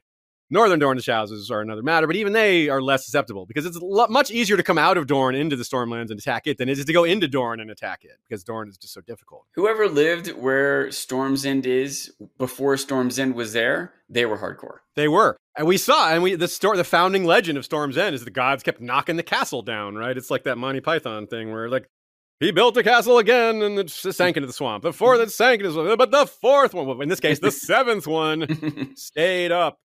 Yeah, so that is hardcore. You're continuously building in a stormy land that has already wrecked a castle. You're like, well, I'm going to do it again. Like, yeah, that's hardcore, man. Arguably, it's very stubborn. But hey, it worked. He pulled it off eventually, or they pulled it off eventually. I don't know if it was the same. Fine line between hardcore and unwise. Yeah. Yeah. True that. So if you think about that, storms plus raiders, local and from far away, coming by ship from who knows where, that's pretty hardcore. You get a lot of the human problem and a lot of the weather problem. I'd say that counts. The problem here, though, is it's similar to the Dornish Mountains scenario. We're not exactly sure which houses have it the worst, which ones are actually at the forefront, which get the brunt of the storms. Like, which part of the Stormlands is the stormiest? Not exactly sure. It might be Estermont. It might be Tarth, because those are islands, and that stands to region. Reason? Tends to region? The reason? Yeah, actually, that works. Yeah. Anyway, Estermont doesn't seem hardcore from their name. They have a turtle sigil. It's like, it sounds kind of like nice and unassuming. But actually, yeah, like, this is you know, they might have fertile crops and fertile land, but like every once in a while, something just rips it all to shreds. Like that's tough. And turtles aren't hardcore; they're hard shell. Yes, you did there. Yes, you did. Now, there's also less adaptation. So we talked about like how some of these cultures, based on where they live, it actually changes who they are in small ways. Like you'd see things like the height, or additional body fat, or less body fat, or darker skin, or wider noses, whatever. There'd be less of that here because these are more cultural. Adapting to storms is more of a cultural thing. There's not like, we're better at storms. Like, what part of your body is better at facing storms than other? Like, this doesn't, there's no evolutionary mechanism there. You know, it's all about just building stronger walls and thicker coats or whatever. So yeah. And intelligence could allow a culture to learn when a storm is coming, to learn how to build better, houses or fortification, things like that. But it's all sort of external from your body things, technology, culture, whatever. Right, yeah. Exactly. Yeah, so that's a good point. So the adaptation stuff is very high here. And you're right, that might actually play a long-term role of them being maybe a little cleverer, maybe a little have a stronger weather sense. Like maybe some Stormlanders, there's a higher incidence of my knee hurts, so I know it's going to rain. Like the slight barometric pressure changes, there might be more sensitivity to that in the Stormlands. But once again, it's hard for us to tie this to a specific house. There isn't necessarily one Stormlands house. Mostly the coastal ones and the southern ones, because southern Stormlands is more susceptible to the pirates and the Dornishmen, and the coasts, all the coasts around the Stormlands are more susceptible to storms. So, yeah. That is another, I guess there is another, at least potential. You point out like your knee hurting or something. We have more than the five senses. You always think of like sight, sound, smell, but there's actually, I don't know, a dozen or more. We can tell like our equilibrium, if what's up and down, that's a sense that we have. And humidity, we can sense, and maybe that's even a subpart of your olfactory sense, but we can detect when the air is more dry or more humid. And so when a storm's coming, you might be able to feel that. Right on. Okay, cool. You might be more or less in tune to it, if it matters to you, if a storm's coming, right? Yes. So Sandhelm, or Stonehelm rather, is another one that comes up as a nominee because it's right there at the border with Dorne. It's in the mountains, and it's on the it's close to the coast. So they might get all of the above. They might have mountain altitude adjustment. They might have storm acclimation. The human side of that. They might have Dornish raiders and pirates and all. They might have like all the things that the Stormlands are emblematic of. Most of the dangers are all there. But maybe less of the humidity. Now, humidity is a big problem. As I said at the beginning of this section, wet heat is worse than dry heat for humans. Why? Because wet climate, remember what I said about your ability to cool your body? It's through sweating, and the drying of the sweat is what actually cools you, not the actual sweat. If it's really humid, your sweat doesn't dry. It's pretty easy to understand. So if the wetter the air, the harder it is for your sweat to evaporate. Thus, it's harder for your body to be cooled naturally.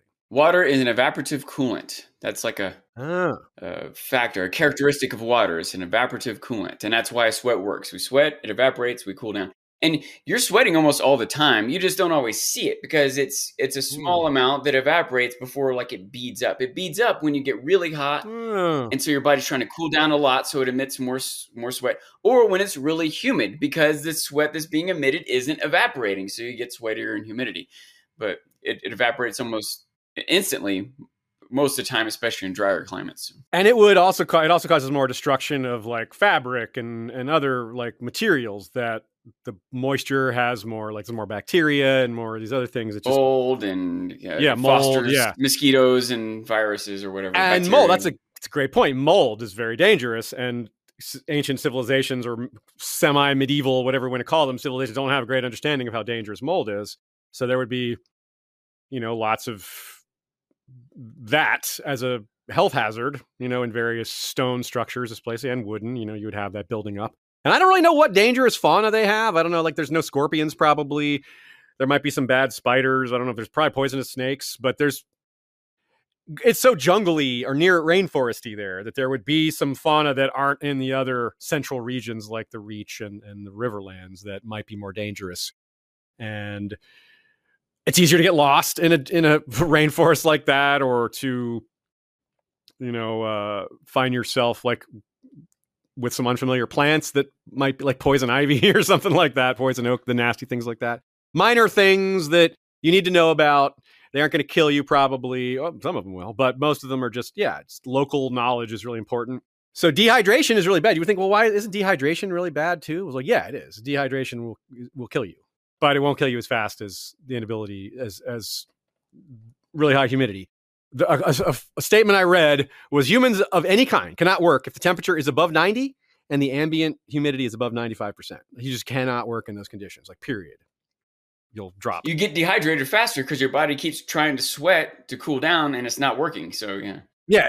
It's a weird like inverse, like it's wet everywhere, but you're dehydrating really fast because your body is pumping all that out. Yeah. It's kind of counterintuitive, but that's how we work. So think about that for Stormland. Apply that to Stormlanders. Lots of people who are used to extreme weather, but intermittently. Lots of people who are adjusted to humidity in general. Lots of people who maybe have strong knowledge of forests because they live near big ones, or what to do in the event of a storm, or when you're on the coast, like where to find shelter, what the best place to stand is. Like, for example, they tell you don't go near a big tree when there's lightning out, even though like intuitively you might be like, tree cover.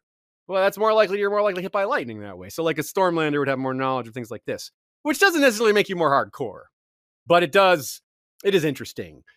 So Stormlanders have to face a lot. They have to face a lot of raiders, and so they're probably not as, I don't think that they're as hardcore as Dornish, in part because the Dornish, even though the Dornish are part of what makes them hardcore, because it's their attacks that toughen them up a bit. But I think it's hard to argue that their weather is worse, even though humidity is more dangerous than dry heat, because that's only one of many factors. It sounds like overall the Ullers and the Korgals have it worse. But what do you think, Sean? Where do you fall on this? I think I'd rather live where there are storms are and try to figure out how to deal with it than live where there is no water. That's what I think.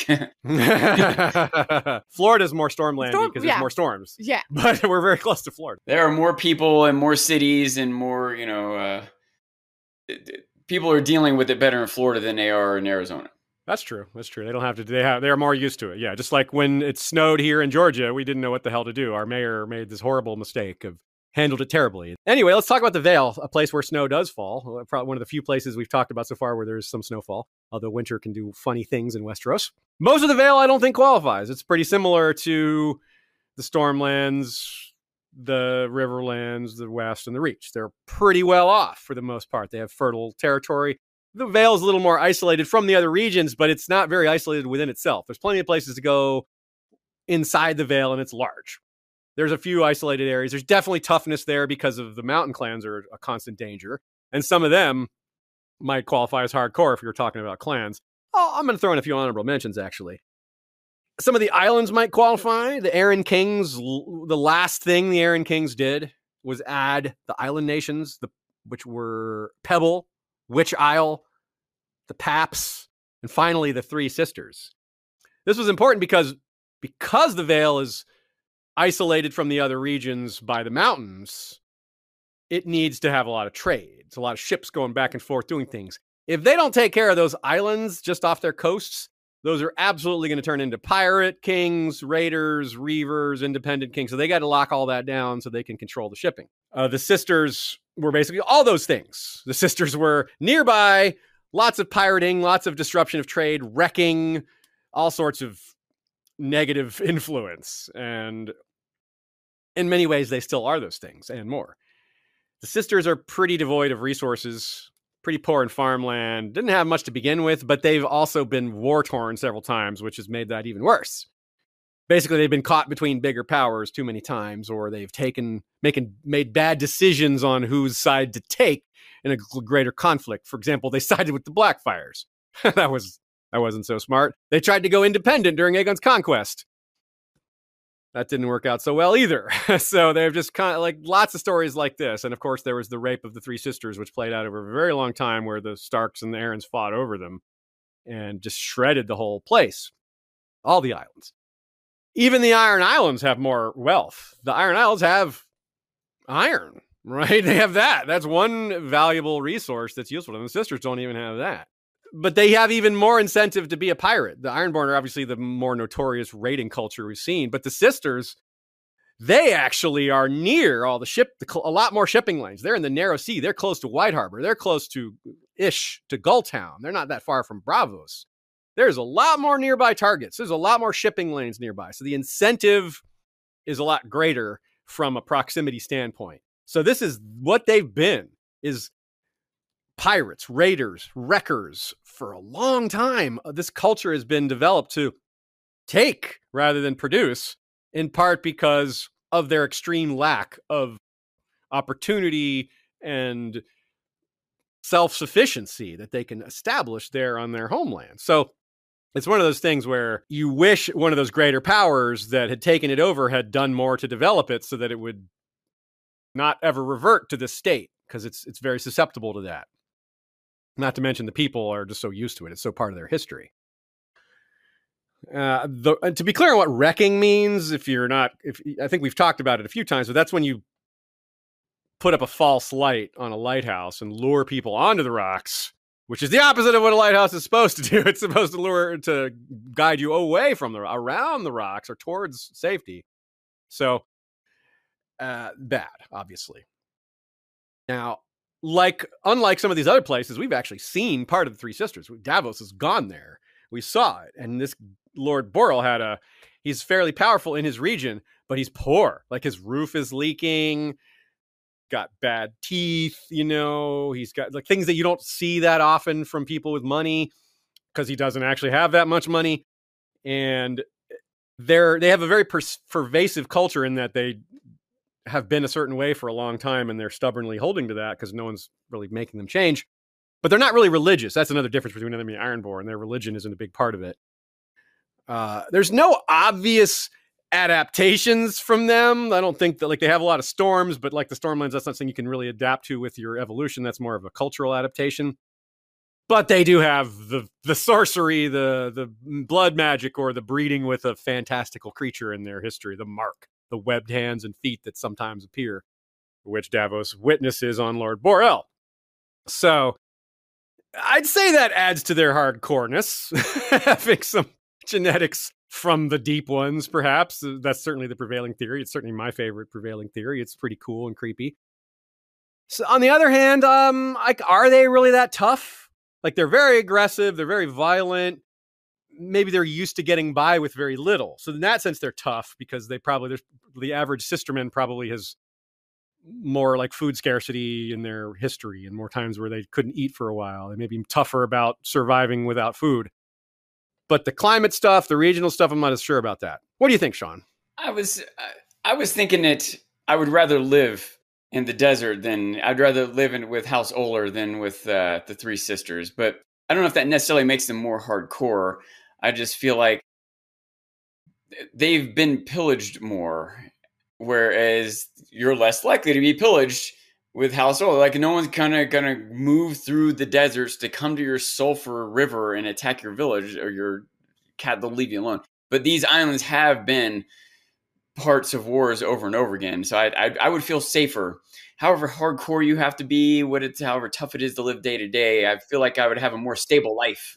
Yeah. You could say that one has a lower ceiling, but a higher floor. There you go. As it were, like, it's never going to be as bad at the Hellhold as it will, and at its worst at the Sisters.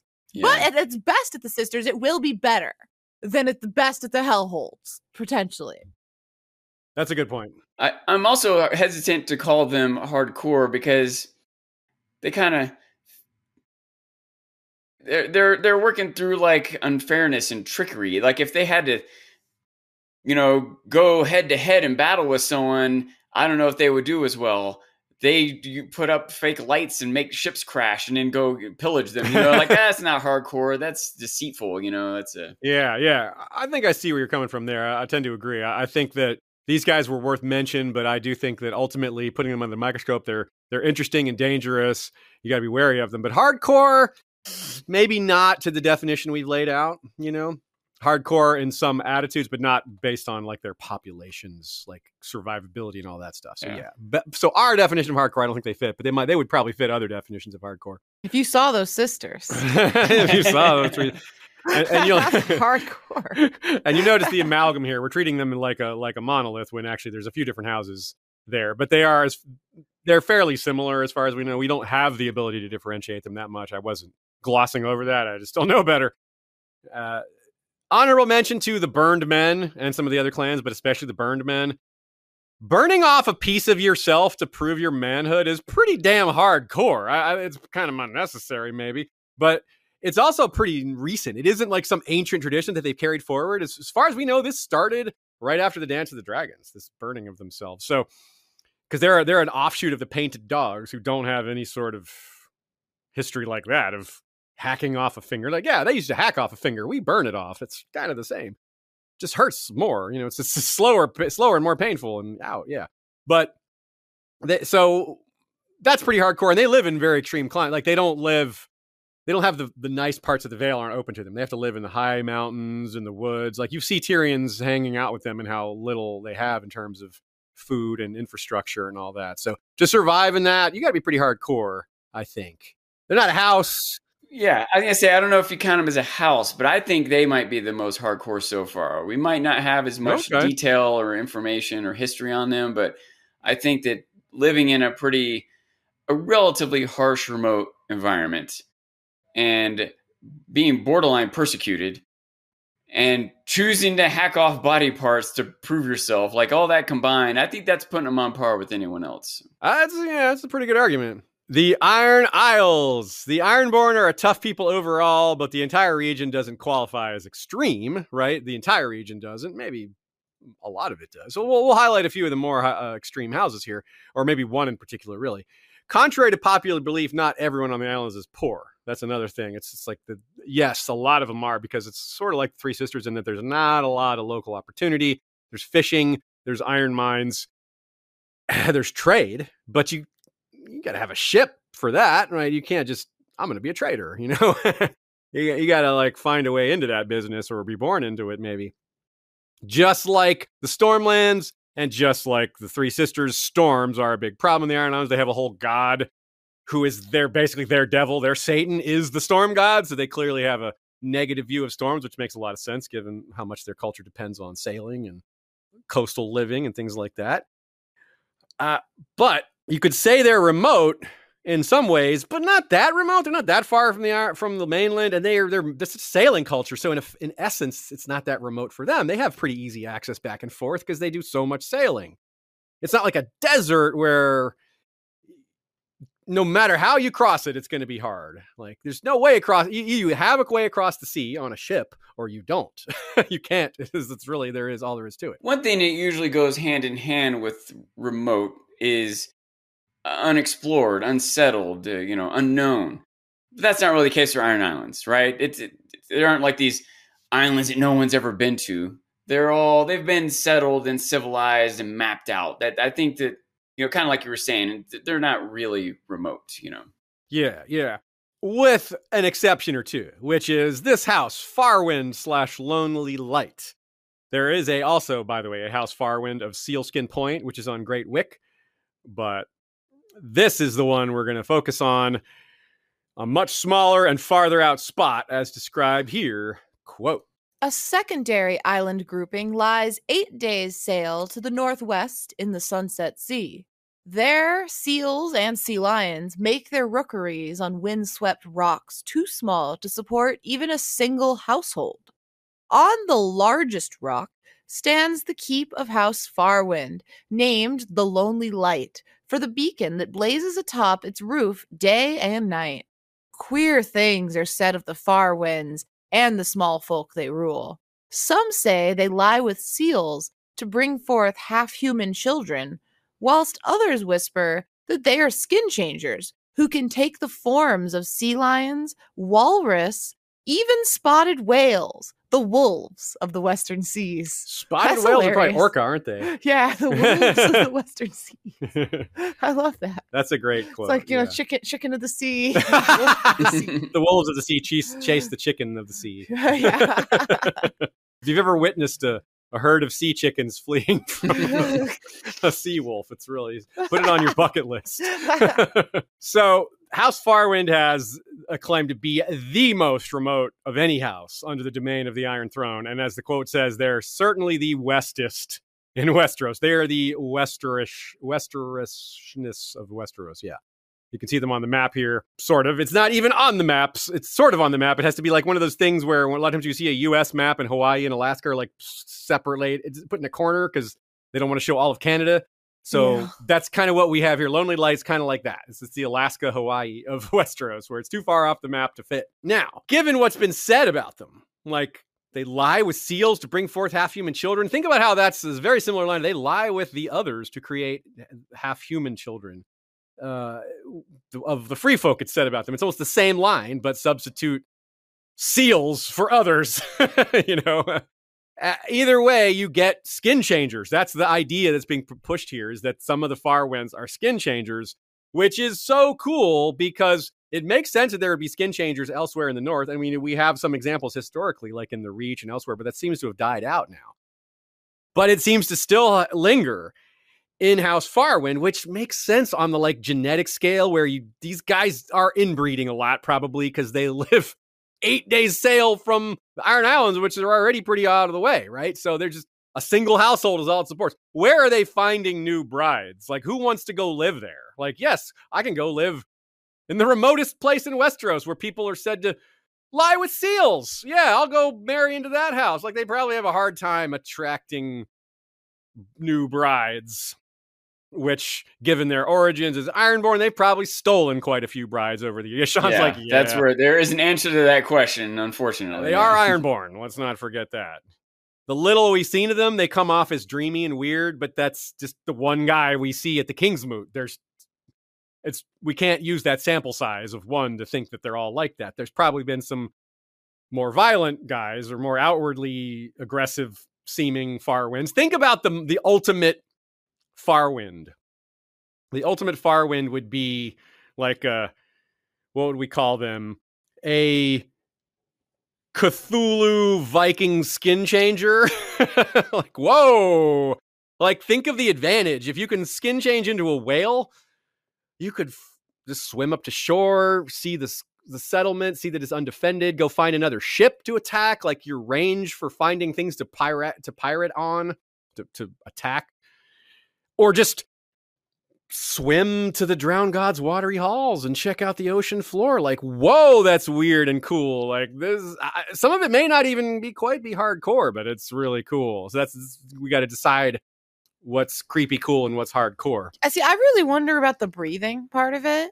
Yeah. You know, like I think about like the skin changing dreams and stuff. Like, would they wake up like feeling like they were drowning ever, you know, like, or would they wake up and like when they breathe air, that feels like drowning, like they're choking on the air. I don't know. How would that affect you? Yeah. This is good imagination here, Shay. Or like, what if you wake up having been a kraken? You're like, I had 10 arms a minute ago. Yeah. You're like trying to, like, where are the other arms? Like, I'm trying to grab my cup of water at my bedside with an arm that doesn't exist. It is way different. Having different limbs than the skin changers we know, what they've skin changed, relatively similar physiologically creatures, like another mammal. You know, like, it's just those are more similar than birds. Birds are kind of maybe as different as sea creatures. Ooh. Yeah, we don't see them thinking a lot about flapping or their wings or the beaks or about the differences.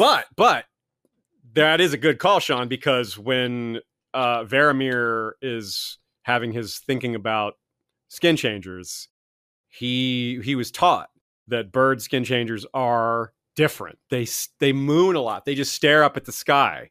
Yeah. They are becoming more bird-like. They want to go back up there. It's like that is becoming part of them. So this line of thinking is very accurate. Like, Rob gets a little more wolfish, you know, and they do sort of merge. Like the Wolf Greywind becomes a little more like Rob, but Rob becomes a little more like Greywind. And so this should apply to other skin changes. Yeah, he becomes more like a kraken or a whale, yeah, or a bird, like a seabird. That would be pretty valuable too for most of these same things we've described, like searching out, scouting out your enemies. I'm sorry, but I'm just picturing it. All of a sudden, you just like fill your mouth with water and you just spit water, right? Like a whale.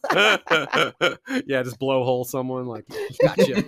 Blowhole. Like taking this to the extreme, a really powerful Farwind skin changer could skin change into a whale and like ram a ship with it, like actually control it to doing like its full capacity, or skin change into a kraken and pull it under, you know, crazy stuff like that. That is this type of stupid aggressive thing an Ironborn would do. What they could do is like tell when and where storms are forming and what directions they're going and provide safe harbor and save lives and increase commerce. But instead they destroy something. Yep. That's the whole, and this is part of the hardcore aspect that does not exist with the sisters, which is that their religion tells them to do these things. It enforces these beliefs. It's like, you won't get to heaven unless you die in combat against someone who isn't of our religion. The sisters don't have that, like, backing them up. They're more just about, we're desperate. We got to steal because otherwise we'll die. You know, the Ironborn have a little bit of that, but it's more like, no, this is the right way to live. It's justified. It's pushed on. It's like, it's a convenient excuse, if you ask me. It is. I tend to agree, but they don't see it. They don't see it that way. Like, they aren't like, this is just an excuse for me to be violent. Like, but I'm not going to tell anyone. No, they like live and breathe it, I think, especially someone like Victarion, you know, or Aeron, even more so. Yeah, some clearly live and breathe it more than others. Asha, not so much. Who's Roderick the Reader? Not so much, you know. There's absolutely exceptions, which is why we can't paint the whole culture this way either. I mean, Asha, you could say, is fairly hardcore. Like, she's tough and strong and does brave things, but you know, maybe not to the level of the Ullers or the Farwinds, maybe. And again, using the definition we've laid out. And Gilbert Farwind, the guy we see at the Kingsmoot, he also promises to lead everybody west and says, you know, there's lands there. We can go to them. And you think, well, if anyone would know that, like, maybe his skin changing and like taking your whale all the way west and like just seeing, I really did see it through a whale's eyes or through a seabird's eyes or something like that. They really did see these far lands. Maybe they don't have an idea just how far it is.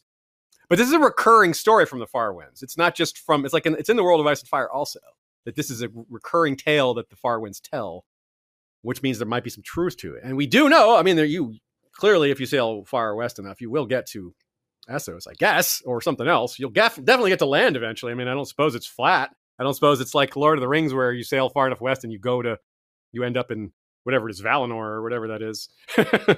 Or is that the east? No, that is the west. Yeah, it's still the west. So anyway, I don't think Westeros works that way, but either way, the Farwind's attitude towards this is interesting. So you could say they're hardcore in part because they're Ironborn, in part because they have the lack of support, like food and supplies. They're not going to have much access to trade and things like that. And the isolation is extreme. The toughness comes from that, accepting that separation, maybe some mental toughness, you know, like being part of a culture that's just so a world apart from everybody else. Like the Ironborn are already a culture apart. And now you got people that even the Ironborn kind of shun. So like that's a different kind of toughness because you just have to accept that you're kind of an outcast house. And that's not like physical toughness. It's not adjusting to climate, but man, being an outcast house that's probably pretty tough. That'll probably make you tougher if it doesn't break you. You might have more independence of thought, might feel like more capable or self-confident if it doesn't break you. So I think they're the best choice amongst the Ironborn. There's surely other choices, but kind of like some of these other regions, there's not a lot to differentiate them. The two lesser isles are Blacktide and Saltcliff. But like, are they more hardcore because they're a little poorer than the other Iron Islands? I don't know if that's enough of a differentiator. So we'll just stick with Farwind as our only highlighted house among the Iron Islands, with the caveat that there are others that would probably count as hardcore to a lower degree. All right. What do y'all think about the Farwinds overall in terms of their hardcore? Is it more of like they're cool because they're mystical, or are they actually as hardcore? Or is it maybe we don't know enough because the one guy we saw seemed kind of not that violent? I don't know. Yeah, I'm suspicious what they're all really like in the first place. we have such little information. It might be a paradise island and they just want everyone to think it's awful. Leave us alone. We've got it made out here. We've been pretending to be weird for all this time. Yeah. Keep that charade going. No one's going to sail over there to check, right? Who would go? It's like, yeah, I'm going to go swing by Lonely Light, see what's happening. They've always got a good party going on. Yeah. So they are, even if they're not hardcore, they're extremely unique. They're one of the most unique houses in all of Westeros, I think. And like with some of Shea's ideas, some of the things we talked about with the skin changing, they're a topic to come back to, and a house I hope we learn a little more about. I don't know that they're likely to be a big part of the story, but George could throw in a nugget here or there. There might be a call for it, you know, skin changing houses that aren't Northerners, you know, that's interesting. Which is a segue to the North. Yeah, the North itself. Again, the North is extremely large, not as quite as large as some people say it is, but we're going to start at the neck since we're making our way northerly, and the neck is kind of a world of its own. It's a little bit of a microcosm. What we'll see in the North is similar to some of the things we saw in Dorne, which is that some of these locations were not claimed quickly because they are in harsh lands that needed some taming before they were fit for human habitation. One thing that's a little different about the North, it's probably more issues with wild beasts, probably fewer poisonous animals, but more like bears and wolves that will actually attack you. Whereas I don't know that there's a lot of large animals in the desert that will just come right at you. You might step on a scorpion and get stung, but that's a different sort of danger to like a giant bear that's going to come try to maul you to death, or a shadow cat or a wolf or a dire wolf. So that's a different sort of concern, a different style of hardcore when you're living amongst dangers from animals that we mostly haven't spoken of to this point. Most of the dangers we've spoken of are human dangers, raiders, pirates, reavers, etc. Now we have, in some places in the North, we have that plus this, although maybe less in some cases. Like if you're far inland in the North, you're not going to be too worried about pirates and raiders, but you might be even more worried about some of these other factors. So the neck. They've got their own episode. We've got a whole episode on the Kranigman, so we'll spend a little less time on here than we might have otherwise. It's not quite as cold there. They don't have to worry near as much about raids. People don't raid the Kranigman. There's not much to take. And they have their poison arrows and their great home field advantage, so it's not a good plan anyway. And it's hard to get there. Yeah, just so many reasons why it's not a good idea. They appear to have a lot of adaptations, both biological and cultural. And they are believed superstitiously to have even more, like the Frey belief that they can breathe mud.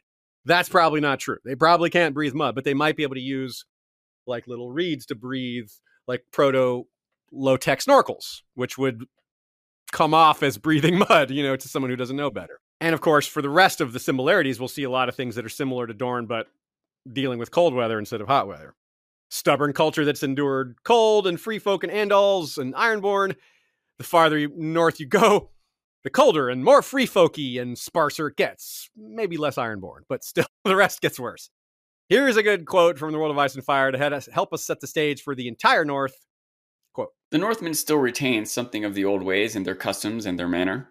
Their life is harder, and so they are hardened by it.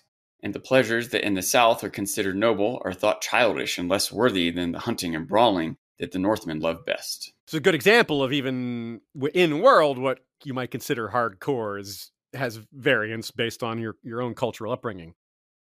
George has compared the North to Scotland. So it's something of a model for us in terms of climate and other factors. Obviously, Scotland is tiny compared to Westeros, but Westeros as a whole is sort of like England made much, much larger and flipped 180, and Ireland stacked on top or inside it. So it works fairly well. Eons is an important distinction, too. Uller and Corgyle, for example, those houses aren't super old, maybe 1,000, 2,000 years old, maybe even less. But some of these northern houses are much, much older. They have been adjusting to their surroundings for longer. They've had longer to acclimate, longer to adapt, and that's pretty meaningful, like 2,000 years of adapting versus 8,000 years of adapting, as more physiological changes will have occurred in that time. Yet some old traits remain.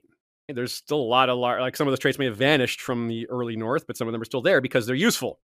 The Mormonts and Umbers are on our short list, which is a funny thing to call it because this list is of big people. I said this at the beginning. It's true even in the animal kingdom. Cold climates often come with extra size. Think of the woolly mammoth, things like that, the biggest land walking animal ever. extreme cold weather. Polar bears are big. Polar bears, yeah, they're huge. They're like one of the largest types of bears, if not the largest. It's because that extra size is a barrier against the cold, protecting your vital internal organs, protecting that body temperature, which is really important. Internal body temperature regulation is super important for our survival. Your body will always try to regulate itself to that floor temperature that it's meant to be at. And animals are the same. If you have extra layers, whether that's clothing or fat or fur, it protects your vital organs, right? And so that's obviously the first cultural adaptation that's necessary is clothing for humans, but animals are obviously different. But it's the animals that have adapted to cold weather that you wear the furs of, right? So it's still like you're using you're kind of co-opting their adaptation or their evolution. If we're looking at Mormont and Bear Island, good example, but also an example of a house we've already done, as they have their own episode. So I definitely direct you to that for a fuller treatment. But you can immediately see some of the things we're talking about. Very isolated. They're on an island in the very far north. It's not very rich. We know that from Lyness Mormont's experience. Very firsthand, almost secondhand, I suppose. Still pretty well attested to. Not that close to the shore, not super far, but it's mostly close to the parts of the shore it's close to are also pretty sparse. And very cold. They face both raiders from beyond the wall and the Iron Islands. And of course, they have the low resources as well. The series is particularly full of tough Mormons, too, both TV and book. In the TV show, as much as it didn't focus too much on lesser houses, the Mormons had a lot of representation on the TV show of toughness, like whether it's Jorah, who's, there's issues with him. There's no doubting his toughness, though. Gior Mormont, same. And then little Lyanna Mormont, like, come on. That was like their main, house virtue is toughness, right? That's one of the things you see about them. And this comes from being raised in this climate where the Mormonts are a little different in that they have a lot more presence and regard for women, and a lot more of them are warriors. And that by itself, I think, adds to the hardcoreness. Like, you have a lot of these cultures that keep their women from fighting. And like a lot of the ones that are in the extremes are more likely to have women warriors. The Dornish have a lot of women warriors. And the North has a decent chunk of them too, but a lot, like an outsized proportion of them come from Bear Island. You can't afford prejudices when you have more limited resources. When you need everyone to be tough, you can't afford to be like, you women aren't allowed to do X, Y, Z or whatever, group you want to be prejudiced against. You kind of need everyone to be together and working and be tough about it, And especially when it's proven that they're good at it. It's like, well, these women are great at it. Like, these are tough, capable women. Why would you not want to continue that? I mean, there are some reasons. I don't know that they're very good ones, though. So that's really big. So they have all the things: extreme climate, pretty darn remote, lots of problems from humans and beasts, bears in particular, I would suppose. And they check off all the boxes. Mormont has an argument to be up there with Uller and Corgyle and some of these others. So I think it's a strong case. What do you think, Sean? Yeah, I agree. And I want to, maybe this isn't quite as fair to compare to Uller or Argyle, but compared to like the Iron Islanders or the sisters, they're better at, having honor. They're not like leeching off other people. Does that make sense? They're able to, within this tough environment, still do it on their own. So yeah. I have to point out that you said Argyle, which is funny because we just started talking about Scotland as a comparison. Oh. Yeah. You did very much match Corgyle, and I think we all knew what you meant, but I had a very clear image of a Corgyle and an Argyle sweater. And by the way, the actor who plays Gior Mormont, I'm forgetting his name. He's been in a lot of things. He's Scottish. So that's fitting too. That's right. He's probably worn some Argyle in his day, Yeah. So yes, the Scots make great wool, don't they? Argyle is a form of James Cosmo. Nice wool. What's that? James Cosmo. Oh yeah. James Cosmo. Yes. Thank you. Very good. So they're very strong. What do you think? Mormonts are up there too, Shay? Would you have anything to add to that, or you just kind of agree, or what? Yeah, I think they are. I think because they have both the extreme climate of the extreme climate that our southern houses had to face, but also the extreme pillaging, the extreme violence that the sisters face. So I think they have both of the hardcore elements there, without inflicting it on their neighbors like the sisters do. Yeah. Although don't the Mormonts haven't they sometimes attacked Iron Island? Was that something they a little bit? Most of that was just they joined another attack on them. Yeah, they helped. Yeah. I felt like I felt like there were times that they attacked Ironborn and it wasn't, but like you know, it's kind of a and they were fully conquered by the Ironborn for a while too. Must have been rough. So yeah, I think that's rough. Here's another measure, especially in the wake of what we were just talking about. If you lined up all of House Uller or all of, you know, these other groups that we're talking about and all of House Mormont, you got about 50% of these other houses who haven't been allowed to train or fight or all this other stuff. So, but all the Mormont women have, right? So on average, their average is going to be higher hardcore. So. That's probably true of the Ullers too, because the women are more likely to fight there as well. Oh, true. Good point. Yeah. I wasn't thinking about that. Yeah. Maybe not quite as likely, but more likely than most. Yeah. Not as likely as the Mormont women, but more likely than most of Westeros. Yeah, because it sounds like the Mormont women are the most likely to be warriors of any house. Quite probably. They might have that claim. I'm not 100%. Whereas I think it's specifically think about that question, but I think that's probably true.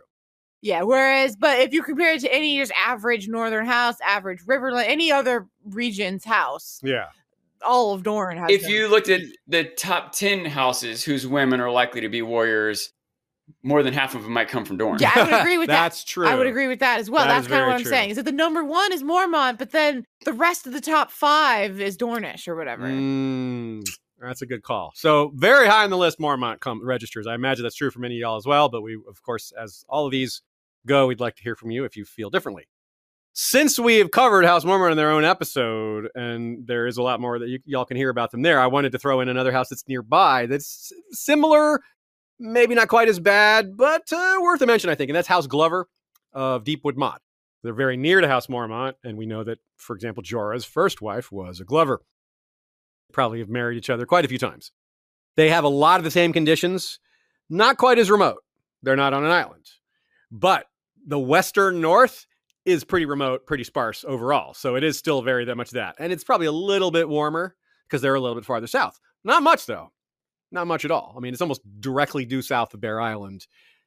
And then you would argue that they probably have more danger from free folk raids because the free folk raiders usually aren't on ship. They are sometimes. And it's definitely been said plenty of times. Bear Island's been hit by free folk raiders.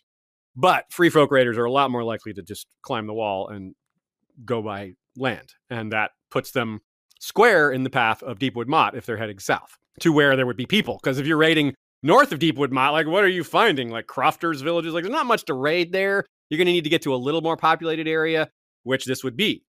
So it's about as far north as you get on the mainland before you get to the wall, the Night's Watch's territory, which is extremely sparse. And they would have had to also worry about Children of the Forest and giants back in the day. Now, this, of course, isn't that relevant now, but it's still worth mentioning that it would have been part of carving this spot out in the first place. And the Glovers are ancient. They were first men kings. They were subjugated by the Starks after having been established. So very, very old. Can I make an interjection about this warrior women thing? Sure. I found a quote from George where he was asked, do the women of Dorne fight? And in A Suspect Martin, he said, some do, the Sand Snakes, for instance, but it's not the rule. And then notably, I found it really interesting that I think it's just because of how many characters we see, really.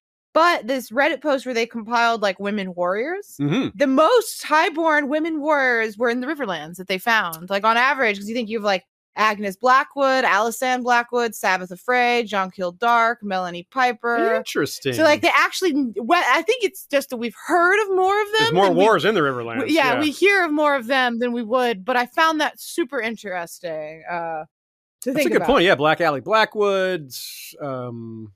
There's nothing I'm just spacing out. I said Sabitha Frey and Melanie Piper and John Kildark. Those are all... Well, John Kildark is more Crownlands, I guess, but it's like on the... Another border. Yeah, it's close. It's on the border. Yeah. But yeah, I would have maybe called that Crownlands if I had been making this post, I guess. So that's good. That's good. That's good point there. I just wanted information. To clarify that. West of Deepwood Mott is the very mystical and interesting and unexplored, from us readers' perspective, Sea Dragon Point. There are werewood circles there. There's lots of trees there still. It's where the Warg King was defeated by the Starks, which probably means the Glovers helped. If the Glovers were subjugated by the Starks and they're right next to the Ward King's domains, they were probably a participatory vassal. The Starks would have probably called on them to help, if not the entire North or whoever they had at the time, because they hadn't subjugated the whole North by the time of the Ward King. And this keeps coming up. Anytime we talk, we started talking about it with the Farwinds, but it's going to pop up for all the rest of these houses in the North. There's always the skin changer factor. There's always, we have to throw that into the mix. Like there's been some Glover skin changers. There's been some Mormont skin changers. We don't exactly know who they were, how they lived their lives, whether they were the Lord or, second or third son or daughter, and how that was used or not used during their time. Do they have like a kind of a regular thing they used to do back in the day when someone was born with these powers, or do they just kind of keep it on the down low? So they have a lot of threats around them. The beasts, the Ironborn, the free folk, the weather, but all they have is a wooden castle. That's thousands of years and they have a wooden castle. They never upgraded to stone, which kind of implies they don't have a lot of wealth. So they definitely don't fit into the category of extremely wealthy lords that have gotten soft over years because of their income has just allowed them to live easy. So that definitely doesn't apply here. And the western part of the North in general just seems very empty. It's very like the Stony Shore. And these are the lands Asha is describing that could have people living in them, and they might as well be their people. But yeah, they're just, no one's living there. It might go hand in hand with another point we've made, that sometimes there's a fine line or a connection between hardcore and stubborn, right? So maybe they're just stuck in their old ways. This wood castle's good enough for us. We don't need stone. As they shiver through the night. Yeah, right. We're hardcore. Yeah, we're hardcore shivering right now. So yeah, they have source of firewood, no problem for. That's one thing they won't have any issue with. It might still be really cold, though. The amount of fire they'd need to drive the cold away might be substantial, but they're basically in the Wolf's Wood, so shouldn't have any trouble with that. One thing that's they've got available, unlike in the desert, when it gets cold at night, and they're like, well, what are we doing for warmth here? We have no wood. Where's the cold wood? Yeah, where's the cold wood? The only wood here is ironwood, which doesn't burn, man. Yeah. So that kind of feels hardcore. Like werewoods, they're intimidating. Heart trees are kind of scary, but not to Northerners. So that maybe like to an outsider maybe feels a little hardcore, but to them it's like comforting. It's like your gods are here with you. So I don't know. It still kind of feels a little hardcore if you think about the way they used to worship, like with the entrails and the trees and the blood sacrifice and all that. So back in the day, maybe more so. Now, we pointed out the toughness that was on display with the Mormonts, just on the characters that we see on screen.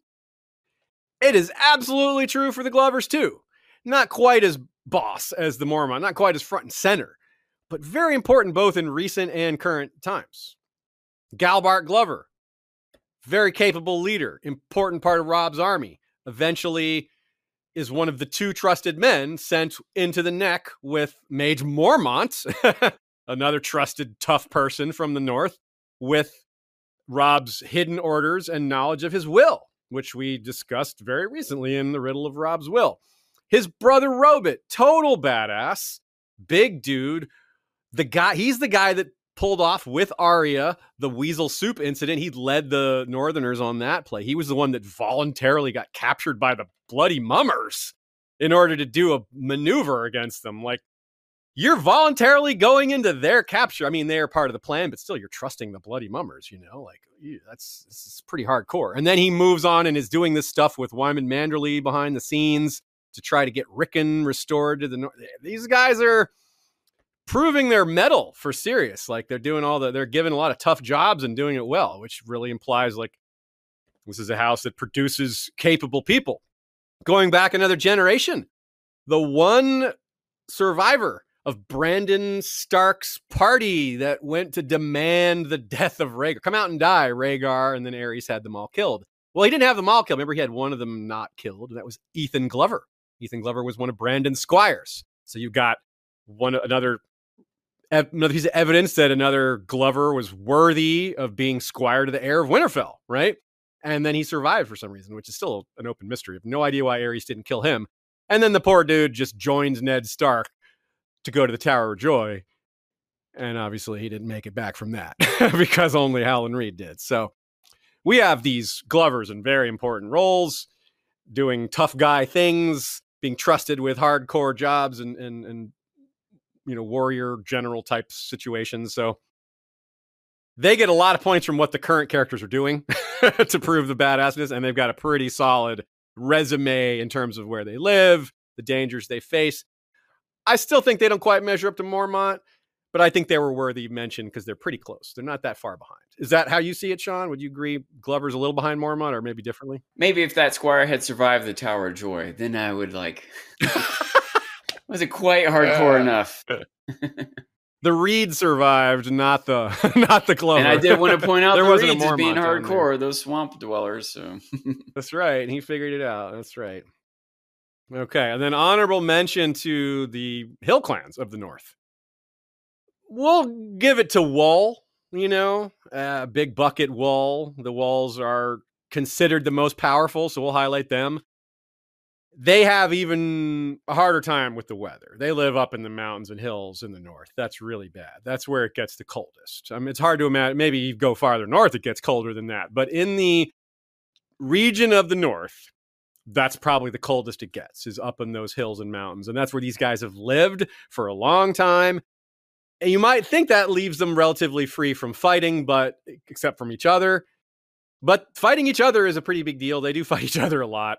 And they do fight the Ironborn. The Ironborn have occupied a lot of regions near them, and they've had to have a lot of encounters with them, which that'll toughen you up, having to fight the Ironborn, no doubt. Like, ask the Malasters, ask the Mormonts. So these are kind of like frozen mountains versus desert mountains. Go ahead. One thing I think might give the edge in hardcoreness to the colder climates than the warm is because one thing in the warm climates that you do to make it is don't expend energy. You just have to like get in the shade and chill out, right? But in the cold climates, just to survive through a day takes a bunch of hard work. You have to go chop firewood. You know, you have to go out in the cold to get food and bring it back in. You have to heat your home. All of which burns calories. Right. If you're burning calories, you're moving and you're working just to make it through a regular day. So you leave there to go to a nicer environment and someone wants you to do something that they might think of as tough. You're like, this is easy. I do this every day. This is like, easy. You know, when I got out of the Army, I'm done early. I got out of the Army and went to work at Blockbuster and I was like, there's nothing you could ask me to do here that's as hard as being in 82nd Airborne Division, right? Like this is, I don't know that I was hardcore, but it was relatively easy, right? So I think someone from Dorne going up into a cold climate, having to survive might be overwhelmed. Someone from the north going to a hot climate might be like, well, what are we supposed to do now? Just relax in the shade? That's how we survive? Okay. That's a good point. So they're... Obviously, they show their toughness and their dedication to House Stark. It shows their hardcore ability to take on an enemy, whether it's a local enemy like the Boltons or an invader like the Ironborn. They're very protective of their territory and of their liege lord. I think that gives them some points for hardcoreness, because we've included that as part of our definition of fighting against incursions or just fighting. Making, you know, if you fight, that'll make you tougher, I suppose. As a culture, maybe not as an individual, depends, but often as an individual as well. So something that we can get a little stronger handle on is the farthest north house that's considered part of the north proper, which is the Umbers and Last Hearth. And if any house has evidence of giant's blood, which is even on their sigil, the giant breaking its chains, then it is House Umber. And they are also the house that hates the free folk, the wildlings, more than any other, as they are most likely to be raided by them more than any other northern house. They have endured the most free folk raids, most wildling raids over the years. Moors, a.k.a. Crowfoot's daughter, shout out to Amanda Crowfoot's daughter, who's making videos again. She was on a sabbatical for a while, but she's back at it. And we had worked together on a episode about The Last of the Giants and Giants Blood and Brandon the Builder. One of those is a Patreon episode. And one of them is not Giants When Giants Roamed. There will be another one. She's got a lot of good insights. Sorry to interrupt there. I just wanted to second the shout out. She does. Absolutely. So Crowfoot's daughter, that story fits right here too, because Moore's daughter was carried off by the free folk. That's who she's channeling as her kind of character for her YouTube channel. And that's obviously a reason to hate if your daughter was stolen by these people.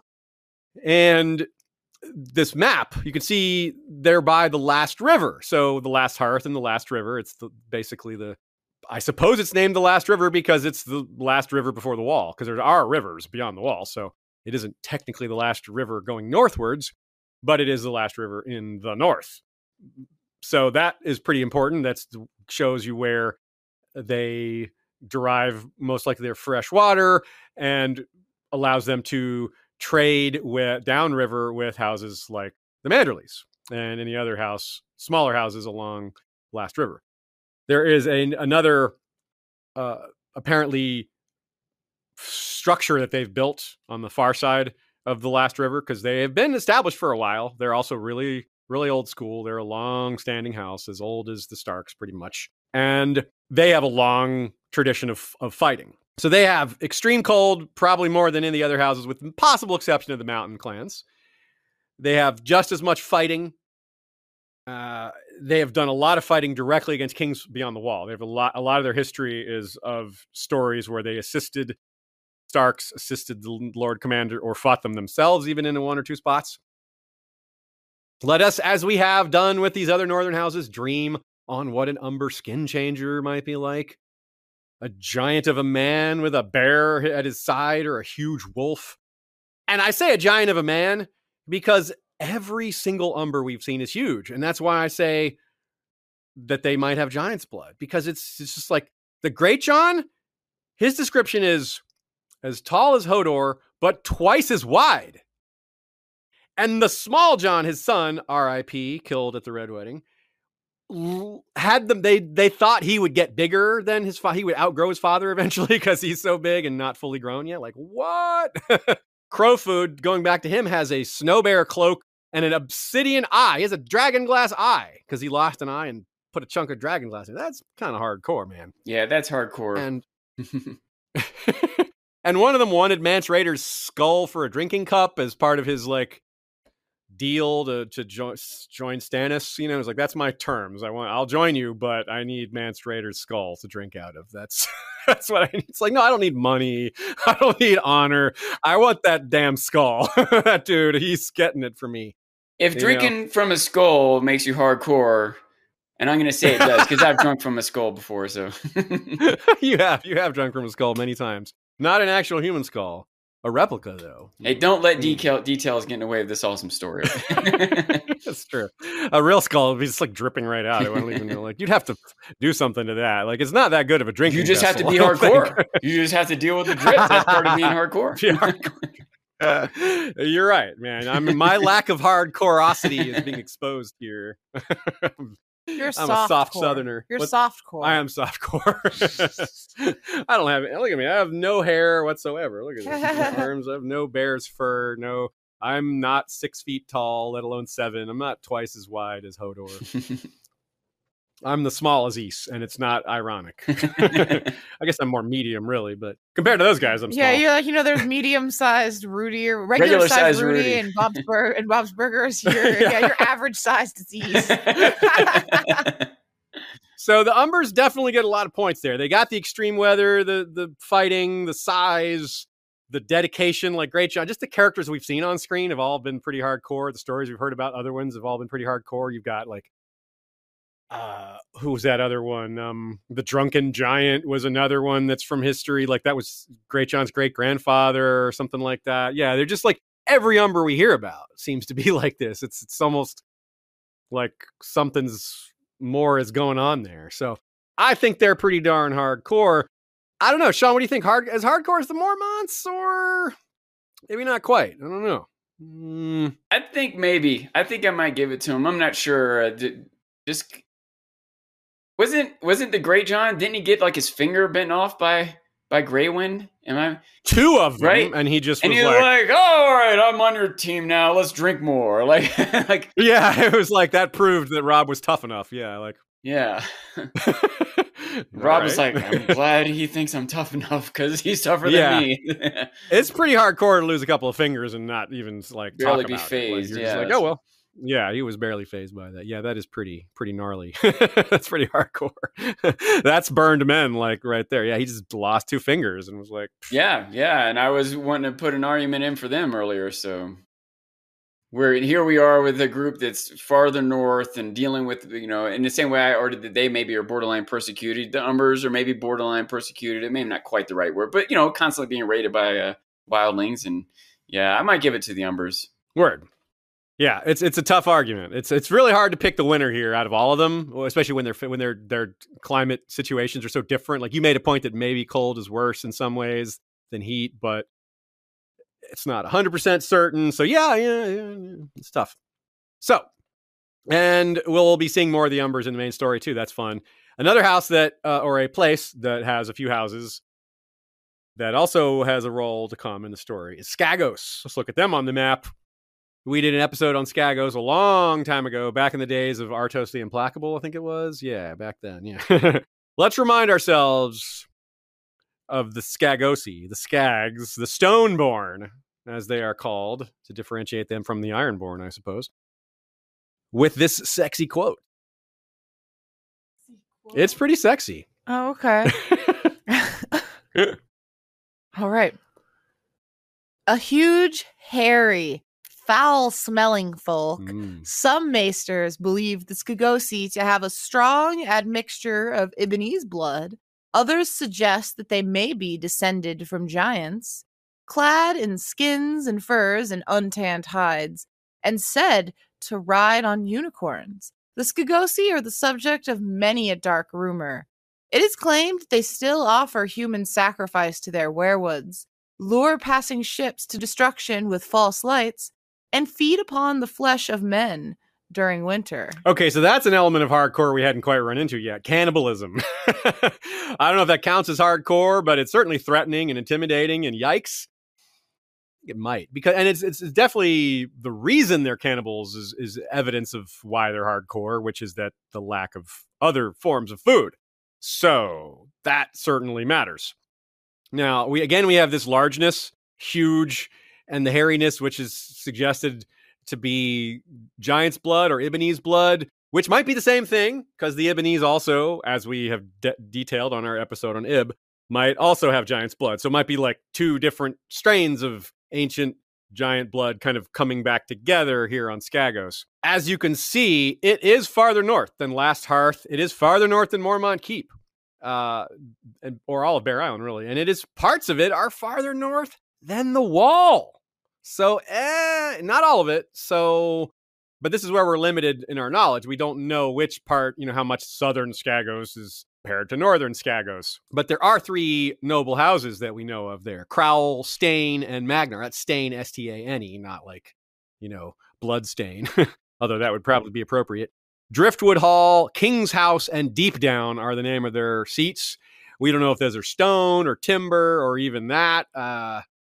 You know, silly putty maybe, but in a bookend to our point about High Hermitage that we expect to learn a little more given where the plot's going, the same is true here. Because as we referred to it in Valar Reredus, pack your bagos for Skagos, Davos, because he's going there under the auspices of Wyman Manderly to find Rickon. So we'll probably see it firsthand. I doubt we'll just see it in memory. Like, yeah, I'm thinking back when I was at Skagos. Like, what? Come on, show us. And yeah, so we might see it up front. Now, what did we call the Farwinds, like Cthulhu, Viking skin changers? These are unicorn riding, hairy, Clegane-sized, werewood sacrificing, skin changing wrecker cannibals. Their name is a lot longer. Doesn't necessarily mean they're more hardcore, especially because, as the quote suggests, some of this is just rumor. It isn't actually necessarily true. Some of it might be exaggerated, because we know the unicorns are probably goats, one with a single horn, unigoats, or some sort of woolly rhino offshoot, which is sort of a unicorn, but not the kind of unicorn we think of in standard, you know, well, there is no real standard unicorn, but it's not a nice, pretty white horse with a horn. You know, it's something much else. Yeah, I would think even if it was a real unicorn, that's not hardcore. That's fun and fanciful. But these are hairy, like, nasty unicorns that people ride. If it's a hairy one-horned goat, then that might look almost silly. You know, if it's like kind of a small goat and a big person on it, I don't know. It might. Yeah, so we'll have to see. And this is all probably rumor anyway. I don't know. I don't buy these guys as being that hard. Well, we have seen the goat. That's something we've seen, because Jon Snow had a wolf dream of Shaggy Dog, and Shaggy Dog was taking on one of these goats, and it was a lot larger than him. And direwolves are pretty darn big, so like they're almost human sized. So if not taller, they're taller than the children when they're full grown. So that part might be accurate, and they may have ridden these unicorns on land, like on the mainland, during some other times. But you're right to be suspicious in general. So it is, again, like High Hermitage, that we'll see it and weigh in again once we've seen it and got a better idea. But it definitely is. There's no doubt it's really cold. There's no doubt it's food scarce. And there's no doubt the people there have to be hardcore just to live. It's just a matter of how hardcore are they and how much of these hardcore attributes are actually true or exaggerated. But there's no doubt they're at least somewhat hardcore, I'd say, right? Like, it's pretty hard to... It seems like the rumors can't be that out of whack, especially given just to where they live. I mean, it's such a barren place. You know, I also imagine the cannibalism thing, it's probably not a regular practice. That's probably rumor, but probably based on something. There probably was a time when they were in dire straits and they were freezing to death and didn't have food. And there were people that had died anyway. And they figured, well, we might as well eat them rather than die, right? Which I think is reasonable, very reasonable, even if it is sort of a taboo. Okay, so I'm going to quote Sean on this. You can quote me on that. Cannibalism is very reasonable. Cannibalism is very reasonable. Sean Pink, 2023. I don't mind being quoted on that. Okay, and you know, and that's one thing. One way you might think about hardcore. One thing that might make someone hardcore is that something that would normally hold someone back doesn't hold you back. Whether it's being weak, well, I'm not held back because I'm strong. Being scared, I'm not held back because I'm brave. Being cold or hot, I'm not held back because I can tough this out. Being starving to death, well, I'm not held back because I'll eat the dead bodies. I'm hardcore. I'm not going to be held back by this taboo or this limitation or whatever it is. I'm going to survive one way or another. Yeah, that is part of that. A lot of it does get very much into just your survival instinct, like what you have to do, what you're willing to do to survive, or what a culture is willing to do to survive, or what a noble house that's trying to establish itself is willing to do to survive, which might involve some like shady politics or tricking people or you know, stealing labor, or to use a modern term, something like that, which is, to be honest, that's probably a lot of that probably happened, because building a castle in some of these locations must have been really terrible and difficult. And it was probably done by a lot of people who were not very willing or not paid very well. But it wasn't explicitly slave labor, I guess, because, you know, like the Andals aren't bringing slaves into the deep desert of Dorne, I don't think. There's no story about that.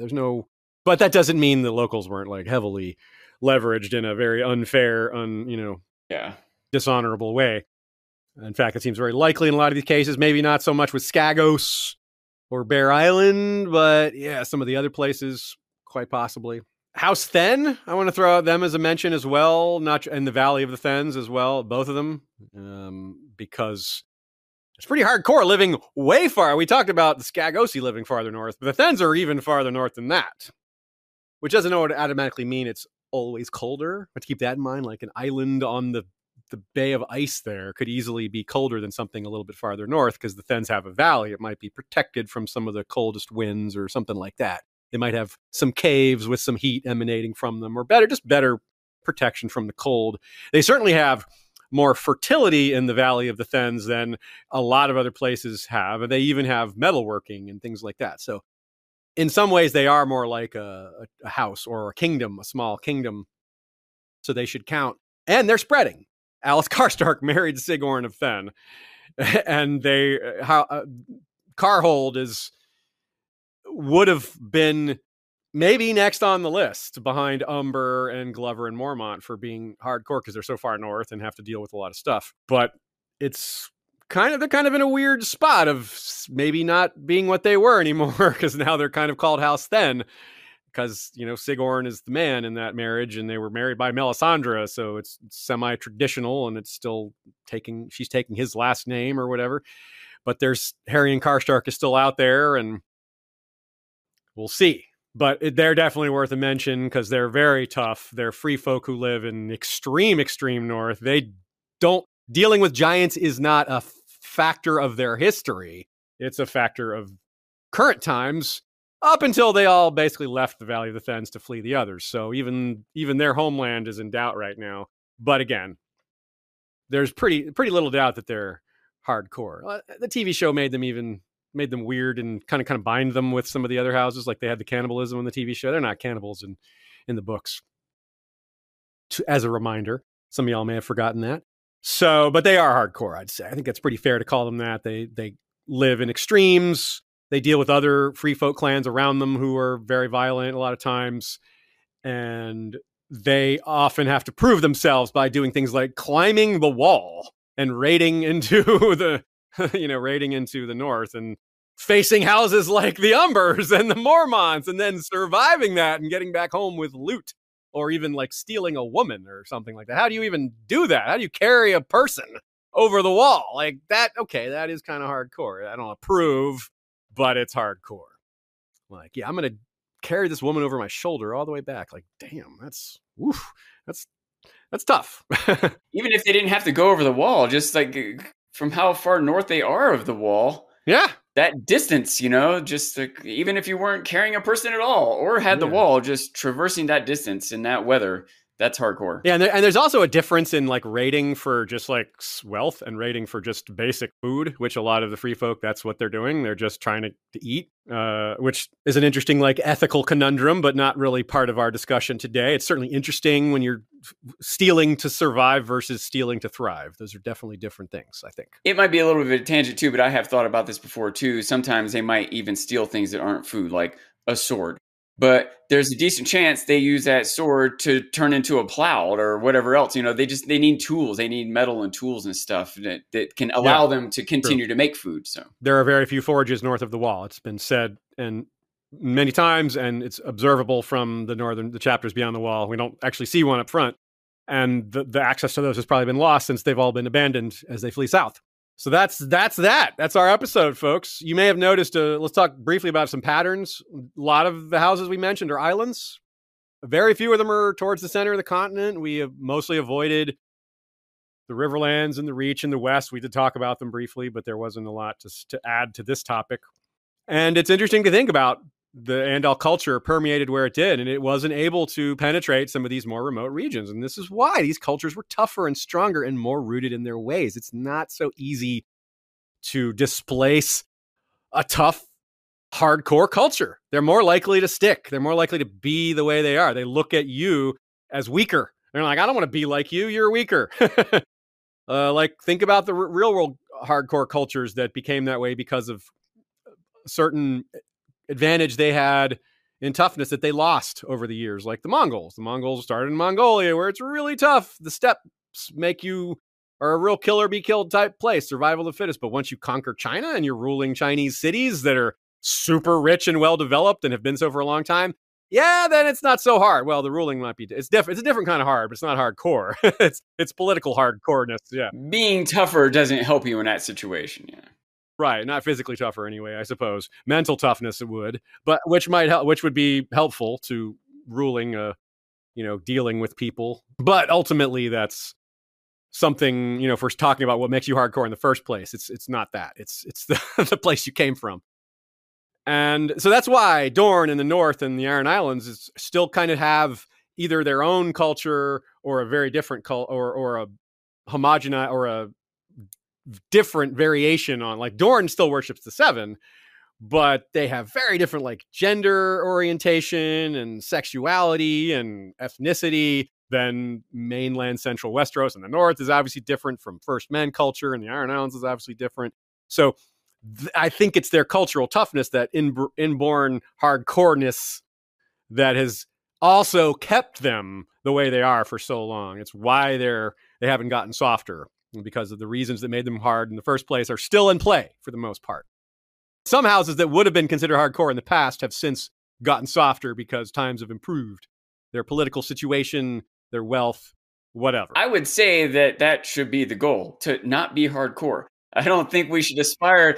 All hardcore people wish they were soft. I agree. They can't be, because they have this tough environment they're in. But if they could snap their fingers and make the weather nice and have wine to drink and food at their hand, and like, I mean, maybe some people are so stuck in their ways they wouldn't accept that. But I'm not.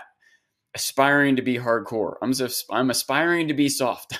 Yeah, I'd like to have like good health, but I don't want to like have to earn it through like hard, like extreme hardships. Like, yeah, I just like working out. That's my hardship. Like, I don't need to run around the neighborhood, not run in the Arctic. Yeah, yeah, exactly. Like that's tough enough for me, I think.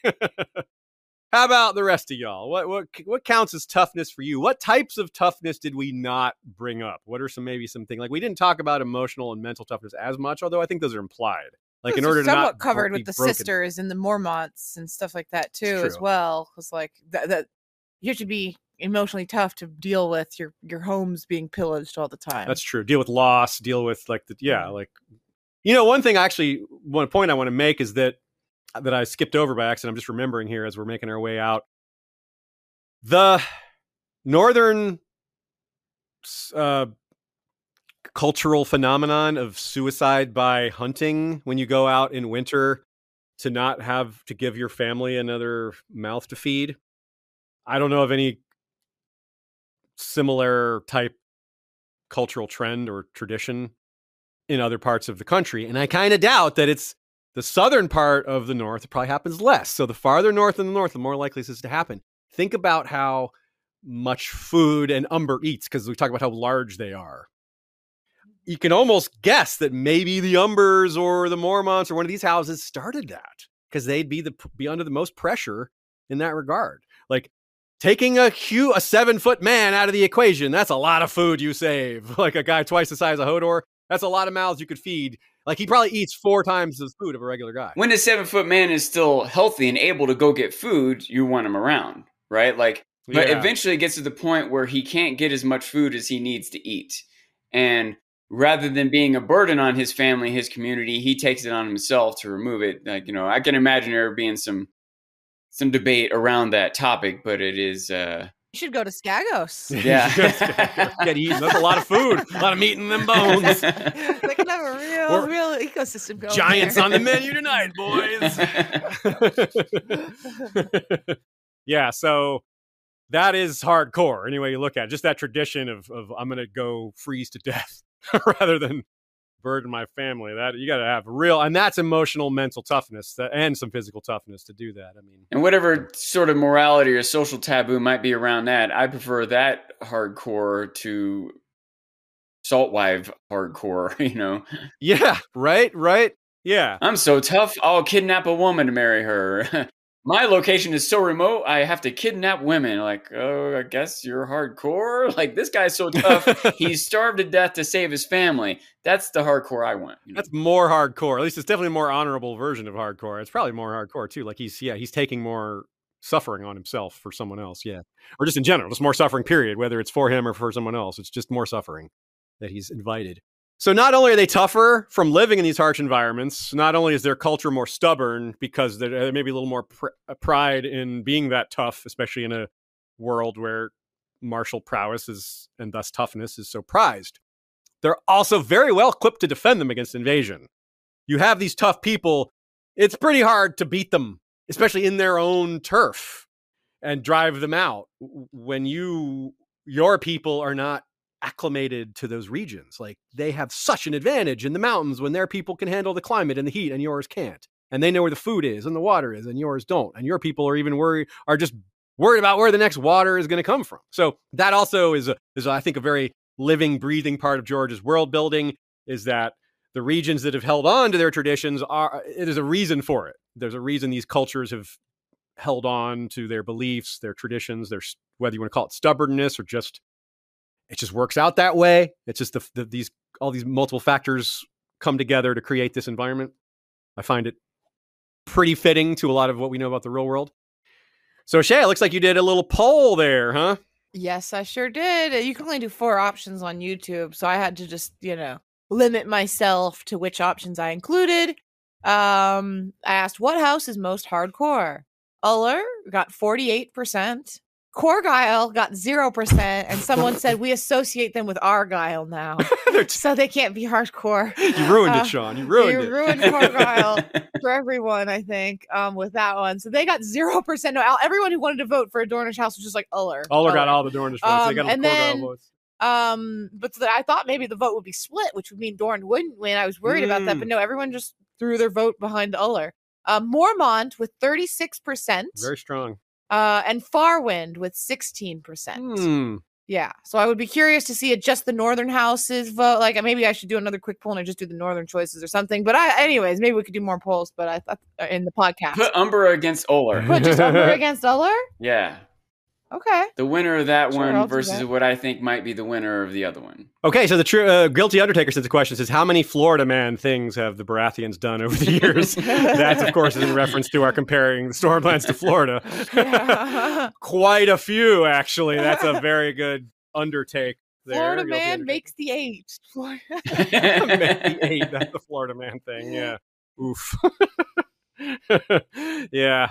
Trivia answer. Which houses were founded by Andals out of all the ones we talked about today? The answer is basically the second and third houses we talked about. We started with Dane, but then Uller and Corgyle. So Uller and Corgyle, both founded by Andals. So that is the answer. If you got one or both of those, congratulations.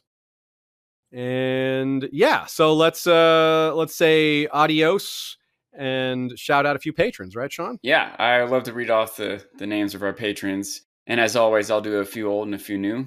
The Maid of Silver Spring, Sherry of Skane, Last of the Long Night Archaeologists, and Wielder of Untested Hypothesis, of Larian Steel Trowel with a Dragonbone Handle. Nice. Lord Fabian Flowers, the Bastard of Green Shield. Next name, to be clear, this isn't a caveat of the past one. You were a secret Targaryen, Captain of the Borica Machateros. Man, I don't know if I'm saying that right. Machateros? I think I'm going to guess you massacred that. Yes. Uriqua Machateros, I would guess. But yeah, that's okay. You're not. That's probably would have been hard to look up how to say that. So, you know. Yes.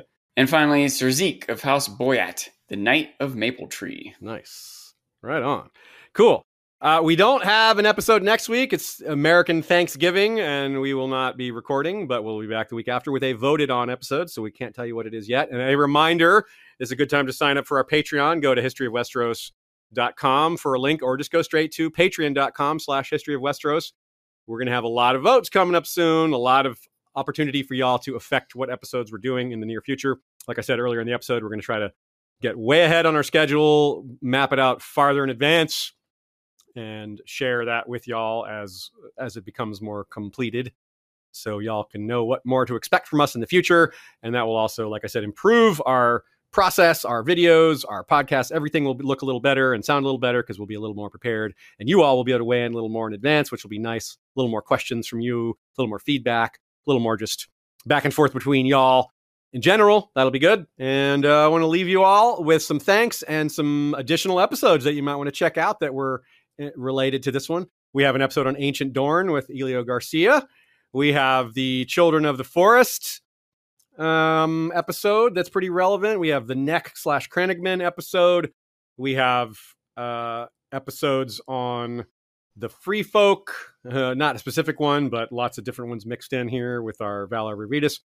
I know I forgot one or two here. We have an episode on Skagos. We have the episode on the Giants. It's called When Giants Roamed. We have a Patreon episode called The Buildings of Brandon, which discusses the possibility that Brandon used giant slave labor and just what buildings he was actually responsible for versus what ones were credited to him. So lots of related topics to this one. I encourage you to enjoy those, even if you've heard them already. And thank you as well to Nina for her notes. Thank you to all of you who are already signed up on Patreon or on Spotify. You can also join us on Spotify as a Spotify subscriber. It just rolls right into your Spotify subscription, gets added on top. So pretty simple.